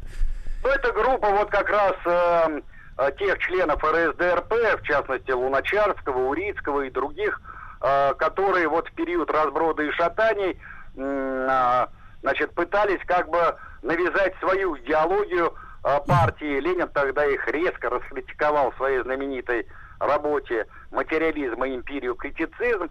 А, То есть они как бы ну, занимали, условно говоря, такую промежуточную позицию между меньшевиками и большевиками.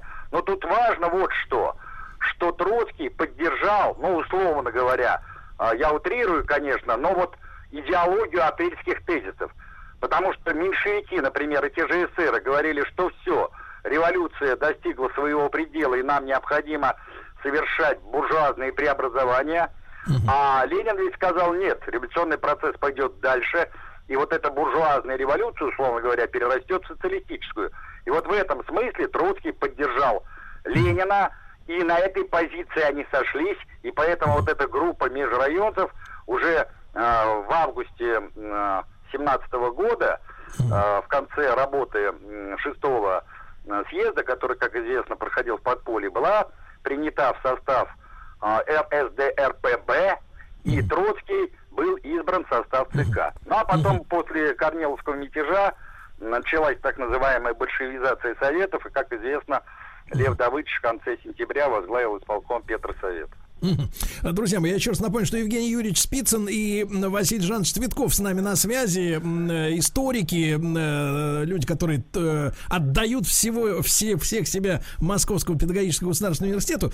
Василий Жанович, а вот такой вопрос. Поскольку мы все находимся все-таки в едином поле, можно делать вид, что есть там радио, телевидение, есть какой-то там интернет. На самом деле для публики это одна уже давно среда, да.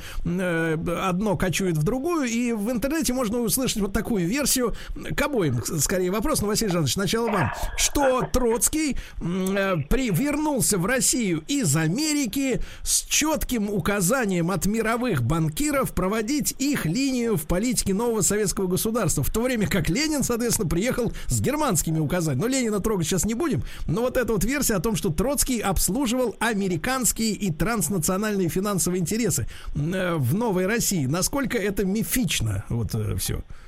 Ну, в общем, я хочу сказать, что здесь, наверное, э, характерная черта вот э, этих всех версий, это то, откуда человек приехал. То есть, э, условно говоря, утрируя, раз он приехал там из Америки, значит, американский шпион. Если из Германии, значит, немецкий шпион. Но вы знаете, вот при всем том, что действительно это вот так вот иногда иронично воспринимается, я бы другой момент отметил все-таки более-менее реальный, потому что копаться там в каких-то вот этих вот вещах, были, не были указания, были, не были счета, там были, не были деньги, это все можно до бесконечности, и, как правило, это все бессмысленно, потому что, ну, естественно, никто никаких следов реальных не оставляет, если бы они и были, даже. А в данной ситуации, я думаю, что это в гораздо большей степени э, мифологизированная э, теория.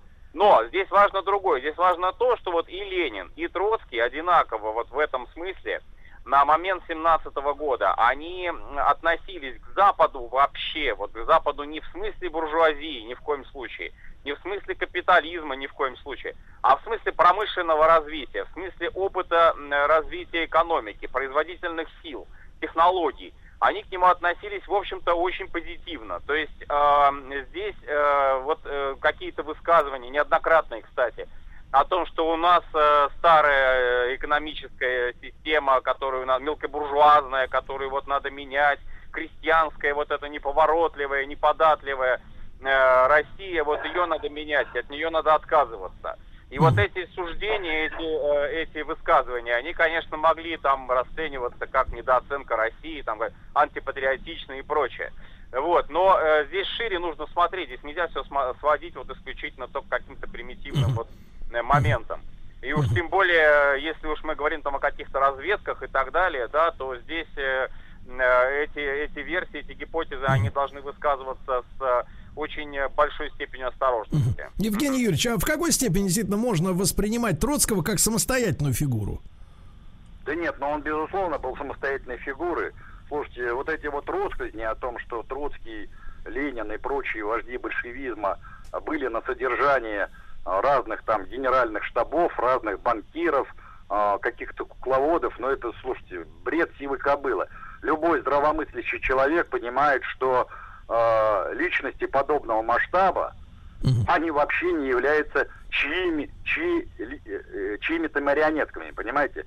Это не Зеленский, не Порошенко и не прочие представители нынешней, так сказать, власти, например, на той же Украине. И таких примеров можно привести сколько угодно. Но не надо путать гигантов, условно говоря, и каких-то м- лилипутов. При, при том, при всем, что э, я расцениваю деятельность Троцкого во многом отрицательно. Но нельзя никоим образом отрицать то, что это была действительно выдающаяся фигура в левом рабочем коммунистическом движении, что это действительно была выдающаяся фигура не только российской, но и мировой истории. Поэтому мы, собственно говоря, о нем сегодня и говорим. Понимаете?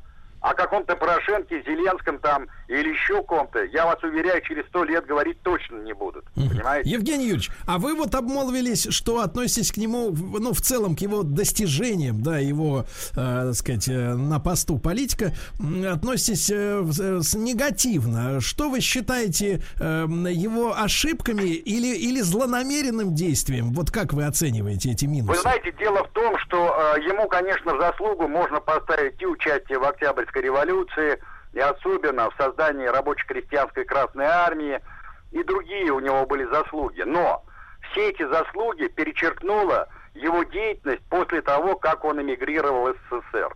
То есть, ну, по сути дела, был выслан, конечно, но вот эта вся его антисоветская, причем довольно агрессивная, лживая деятельность, направленная против советского общественного строя, против вождей советской власти и так далее, и так далее, она, конечно, играла самую пагубную роль. И э, мешала, условно говоря, нашему народу и нашему государству двигаться вперед, развиваться. Э, поэтому его смерть, условно говоря, она во многом была связана вот с той э, агрессивной, оголтелой антисоветской пропагандой, которой могли бы позавидовать самые, так сказать, ненавистники Советского Союза и первого в мире социалистического государства. Поэтому взвешивая на весах истории э, фигуру Троцкого, я вижу в его деятельности больше отрицательного. К сожалению. Да. Хотя его потенциал, конечно, был колоссальный, и он мог бы принести огромную пользу тому же рабочему и коммунистическому движению. А что вытворяли, например, те же троцкистские организации во время гражданской войны в Испании? Троцкий был еще жив-здоров. Ведь они, по сути дела, ударили э, ножом в спину коммунистическому и рабочему движению Испании, которое сражалось с франкистами, с фашистами. Вот это тоже. То есть примеров можно привести много. Э, Вот а, к обоим, к обоим вопрос, друзья мои. Э, Насколько можно э, сказать вот с полной ответственностью, что решение о ликвидации Троцкого да, было принято в связи с тем, что уже развернулась теперь уже Вторая мировая война, и Троцкий мог бы возглавить так называемое в кавычках правительство в изгнании и, соответственно, портить нам карты, вот находясь за границей. В какой-то степени да, наверное, потому что накануне войны, как раз, собственно, вот период 38 39 40 годы, э, здесь э, очень активно э, прорабатывалась а, возможность такая, что вот будут или нет какие-то потенциальные противники уже не столько внутри Советского Союза, сколько вовне, естественно. Здесь обращали внимание на иммигрантов, а Троцкий для э, большинства, наверное, уже стал э, равнозначной фигурой с остальными иммигрантами нашими еще первой волны.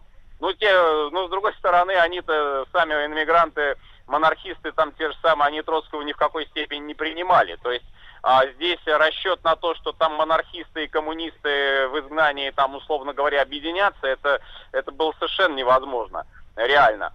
Вот, но, но, с другой стороны, а, конечно, потенциальная опасность была, может быть, не столько в каком-то вот именно э, правительстве некоем, да, вот правительство в изгнании, сколько в том, что вот реально создавался четвертый интернационал. Вот эту опасность, э, Евгений Юрьевич об этом уже сказал, про троцкистские организации в Испании, а, вот эту опасность недооценивать не следовало, потому что э, Троцкий с его, безусловно, административными талантами и с его энергетикой, с его вот этой харизмой, а, он а, мог быть востребован именно на м, этом фланге, на этой, в этой среде, да. А если, э, э, Евгений Юрьевич, перед краткими нашими новостями середины часа, если буквально в двух словах, вот этот четвертый интернационал, э, его основа идеологическая, на чем была бы, если они ударили в спину, э, так сказать, коммунистам в Испании? Вот в чем была основа идеологическая у четвертого интернационала? Ну, это идеология самого Троцкого и идеи перманентной революции, идеи мировой революции.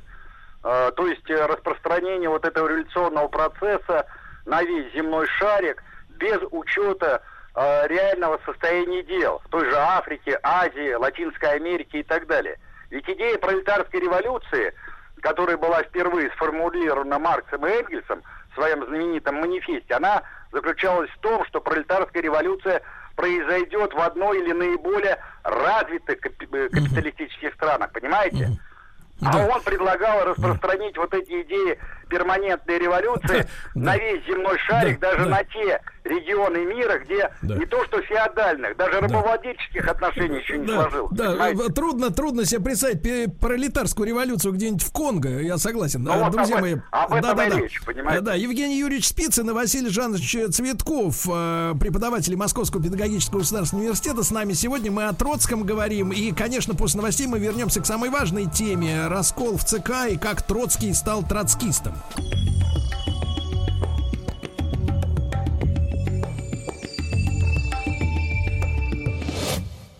Лекториум. Итак, друзья мои, сегодня у нас э, тема посвящена Льву Троцкому. Э, Дело в том, что 20 августа 40 года м, было осуществлено устранение этого политического деятеля. Вот. И сегодня мы об этом говорим, о троцкизме скорее в большей степени, с Евгением Юрьевичем Спицыным, историком, советником ректора Московского педагогического государственного университета, и Василием Жановичем Цветковым, профессором того же университета, доктором исторических наук. Вот, э, товарищи, это к вам обоим вопрос. А когда, вот смотрите, ну, с точки зрения обывателя, была партия, партия собралась, это были единомышленники, да, они сделали важное дело, революцию, потом, э, так сказать, э, боролись во время гражданской войны, и вот между ними пробежала, соответственно, ну, как бы черная кошка. Вот с вашей точки зрения, кто в большей степени отошел от э, видения идеалов революции или от, от, от видения дальнейшего хода событий? Ленин или Троцкий? Ну, вот так, это кому вопрос? Евгений Юрьевич, ну давайте с вас начнем. Вот как вы думаете? Потому что э, мы же знаем, что Владимир Ильич Ленин одобрил НЭП, да, новую экономическую политику, да, а Троцкий что, в большей степени оставался на позициях такого вот э, прямого революционера, который шел до конца как бы? Ну, вы знаете, ну, во-первых, Ленин не одобрил НЭП, он его инициировал. А, но, но дело в том, что ровно за год до 10-го партийного съезда, в феврале 20 года, Лев Давыдович э, ведь э, делал записку э, в Политбюро ЦК, она обсуждалась, где он как раз предлагал два варианта дальнейших действий. Либо а, дальнейшее закручивание гаек и миль- дальнейшая милитаризация труда, вплоть до создания трудовых армий и усиления реквизиционного аппарата, либо напротив отказ от политики военного коммунизма и переход э, вот к тому, что потом получит название новая экономическая политика. А, Тогда большинство, вернее не большинство, а все члены Политбюро ЦК высказались э, против э, отказа от политики военного коммунизма. Видимо, тогда были свои резоны, потому что я напомню, что Ленин, конечно, был диалектик до мозга костей. Он не был как тренером кабинетным, он отталкивался от жизни. Вот в тот исторический период Ленину казалось, что политика военного коммунизма есть оптимальная форма реализации вот этой вот э, коммунистической доктрины. То есть одним прыжком, что называется, перескочить из э, России капиталистической, полуфеодальной в Россию социалистическую. Потом, когда уже была принята новая экономическая политика и началась ее реализация, здесь э, Троцкий, например, э, бегал с идеей ускоренной индустриализации. Потом будут говорить, что, дескать, вот Сталин в конце 20-х годов а, перехватил вот этот троцкийский лозунг и так далее. Но люди не понимают одной простой вещи. Когда Сталин предлагал начать строительство социализма по всему фронту, в том числе через ускоренную модернизацию и индустриализацию страны, это была совсем другая Россия. Не Россия начала 20-х годов.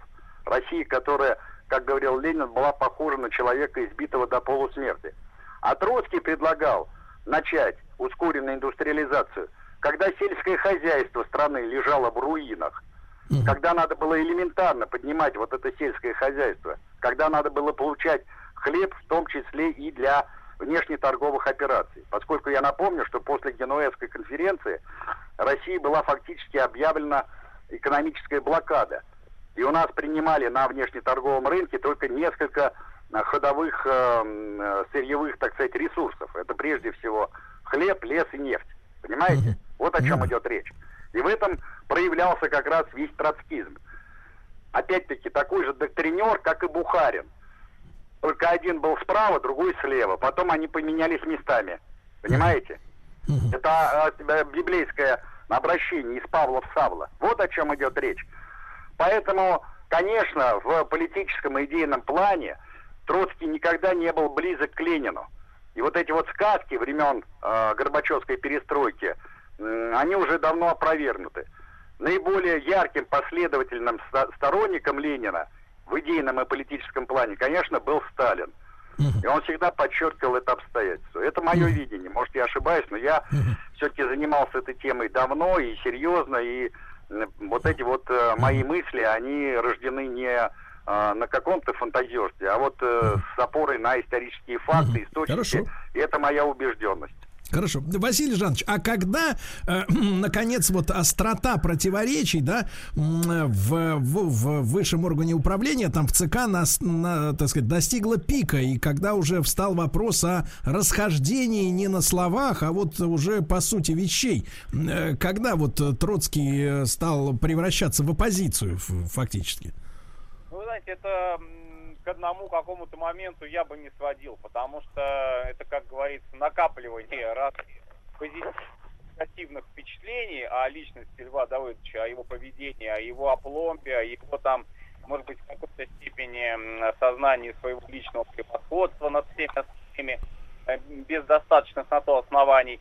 Вот, это все, конечно, накапливается, а потом уже, да, какой-то определенный период времени это выстреливает, как говорится все период времени, то, пожалуй, это будет э, момент, связанный уже с с серединой 20-х годов, то есть 25-й, 26-й, 27-й годы, пожалуй, 27-й самый уже последний, как бы стала э, организация вот этих альтернативных демонстраций, так называемых, 7 ноября 27 -го года. То есть тогда, когда уже стало очевидно совершенно, что Троцкий идет э, своей э, линией, партия, э, по сути, поставлена перед лицом раскола.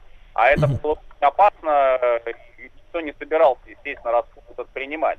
Василий ну, Жанович, Василий Жанович, а вот вы, да, упоминали вот эту демонстрацию 27 года, а для обывателей и рядовых коммунистов э, вот эти проблемы э, на самом верху, они были очевидны? То есть вот э, люди понимали, что Троцкий ведет, так сказать, демонстрантов с другими целями, и, соответственно, у него есть какие-то намерения, в общем-то, решить какой-то организационный вопрос внутри верхушки. Вот это было заметно? Заметно людям на, на земле, скажем так? Ну, люди на земле разные. А если смотреть коммунистов э, рядовых, да, то на этот момент, вот 27-й год, уже очень большой процент партии это молодежь, которая вступила после 17 -го года, в том числе Ленинский призыв знаменитый, 24 -го года довольно большой был. А это были э, коммунисты, которые пошли в партию не ради, там, допустим, вот только конкретно там Троцкого или конкретно Сталина, а здесь были действительно в большей степени люди, может быть, и э, ориентированные на э, вот собственное какое-то будущее свое, да, ну вот это вот идеи социальных лифтов там и так далее. И, естественно, и степень ответственности тоже большая была. Это раз. Для них вот эти конфликты, они, конечно, представлялись нежелательными, потому что э, исходили из того, что партия э, победила в гражданской войне. Партия монолитная, партия действительно должна стать вот неким тараном, который пробьет в будущем и мировой капитализм. Это раз.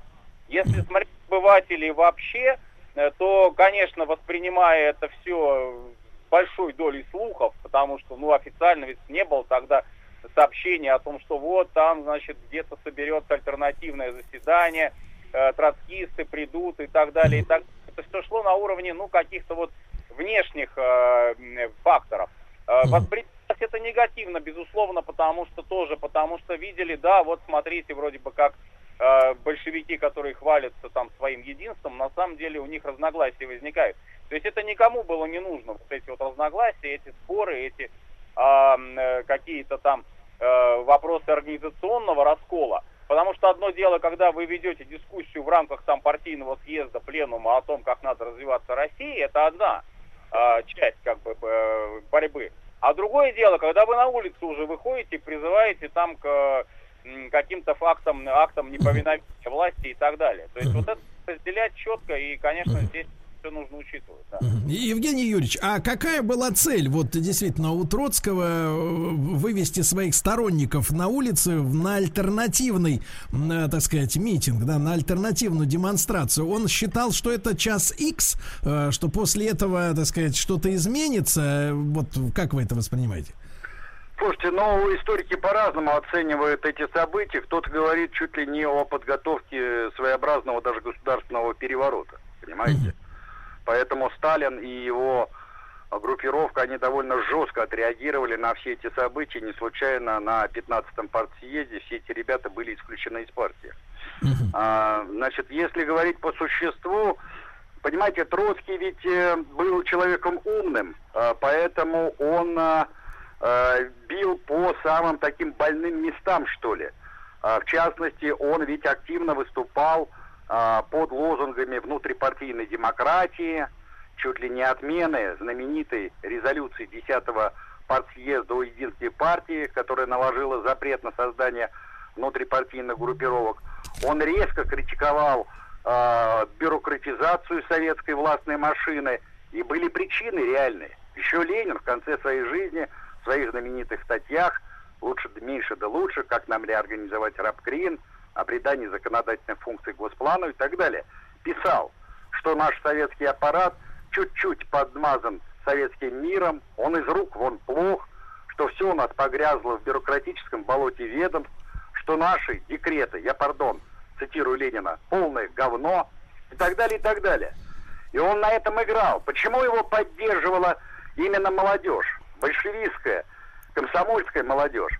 Не только потому, что он был выдающийся оратор, златоуст, но он отражал как бы настроение вот этой вот большевистской молодежи, которой тоже претила вся эта бюрократизация, все это возвращение, условно говоря, к царским порядкам.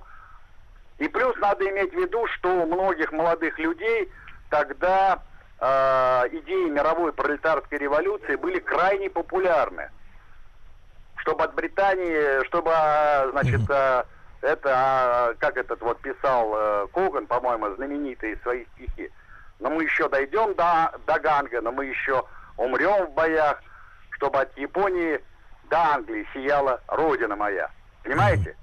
Эти же идеи были крайне популярны. И они были как бы в пику вот э, бухаринско-сталинской установки на строительство социализма в одной отдельной стране, как в осажденной крепости. Вот о чем идет речь. Поэтому никто ведь не понимал существа троцкистского движения, его сердцевины, корневой сердцевины. Он готов был спалить, условно говоря, Советский Союз вот в этом пожаре мировой революции. Причем мировой перманентной революции, не пролетарской, собственно говоря. О каком пролетариате, как вы правильно говорили, можно было бы говорить э, в какой-то Палестине, там, Конго или где-нибудь там во Вьетнаме, условно говоря. Ну да. Вот о чем речь идет, да. Ну, то есть он фактически х- грамотно играл на людях, которые хотели не мастерок в руки брать, а винтовку, да, по большому Ну, в счету. том числе, да. И потом надо иметь в виду, что ведь он а, в своем противостоянии а, со Сталином, а, в Бух- э, да, в том числе и с Бухарином, но в меньшей степени. Евгений Юрьевич, а пошел- мы сразу, сразу после короткой рекламы вот договорим о противостоянии со Сталином.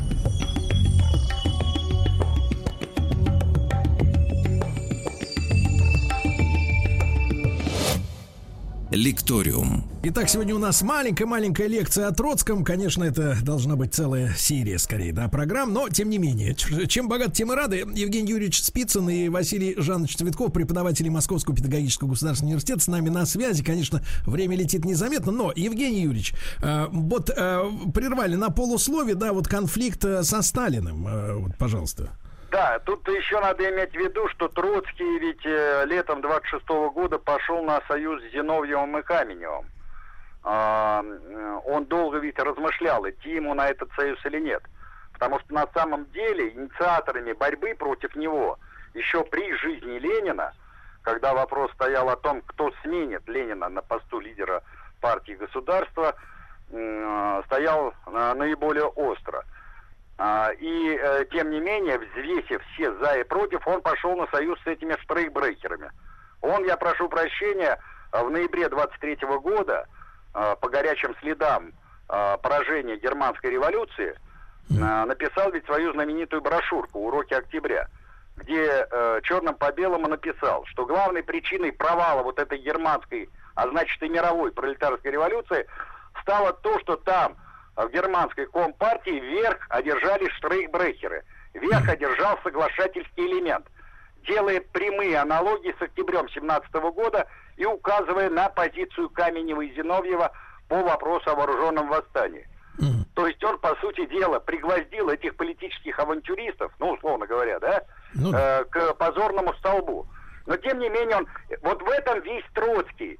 Зная, кто такие Каменев и Зиновьев, тем не менее, он, презрев все вот эти обстоятельства, идет на союз с этими ребятами, с этими сиамскими политическими близнецами, для того, чтобы свергнуть Сталина. Понимаете? И в данном случае для него реализация его программы отходит как бы на второй план. А, поэтому я считаю, что разгром троцкистской, а вернее объединенная оппозиция, затем и высылка Троцкого, это был единственно возможный вариант в тех условиях. Потому что оставлять Троцкого, конечно, на территории СССР было никоим образом нельзя. Вокруг него бы сплачивались, э, ну, прямо скажем, незрелый такой партийный элемент.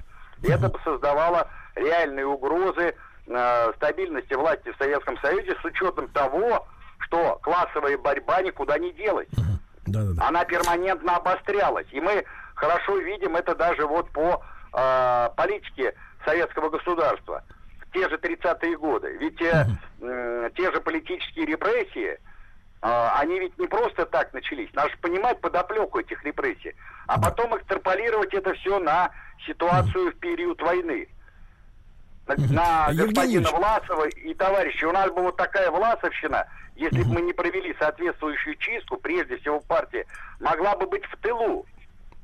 Евгений Юрьевич, а нас, э, к сожалению, там в конце 80-х э, приучили к мысли, многих, конечно, не всех, да, специалисты вряд ли подвержены этому, но тем не менее, э, приучили к мысли, что, ну, вот тут как нам рассказывали, я как раз в школу, в школе учился в последних классах, нам говорили, ну, вот вы понимаете, вот все эти процессы 30-х годов, это просто чисто репрессии на пустом месте, кровожадные, кровавые палачи и так далее и тому подобное. Вопрос такой, Сталина, э, Сталин добился того, чтобы Троцкого убрали из страны, да, а насколько действительно вот это фигурирующее во многих этих процессах слово троцкисты, да, и троцкистские центры, насколько действительно вот это подполье, условно говоря, оно было живо и полно, полнилось планами какого-то реванша за своего э, идейного руководителя?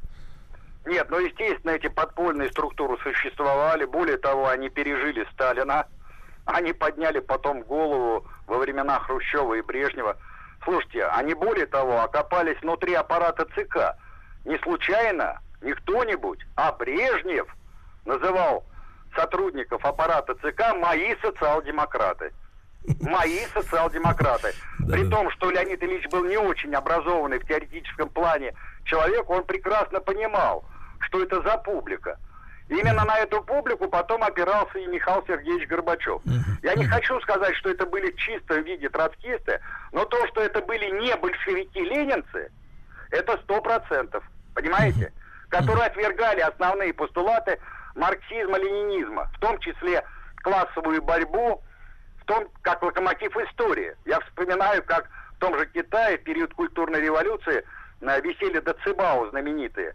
На одном было написано, есть ли в Китае э, движение э, классовая борьба. Да, говорит, на, на другом децибал. В Китае есть классовая борьба. Она же рассматривалась как локомотив истории, как движение вперед.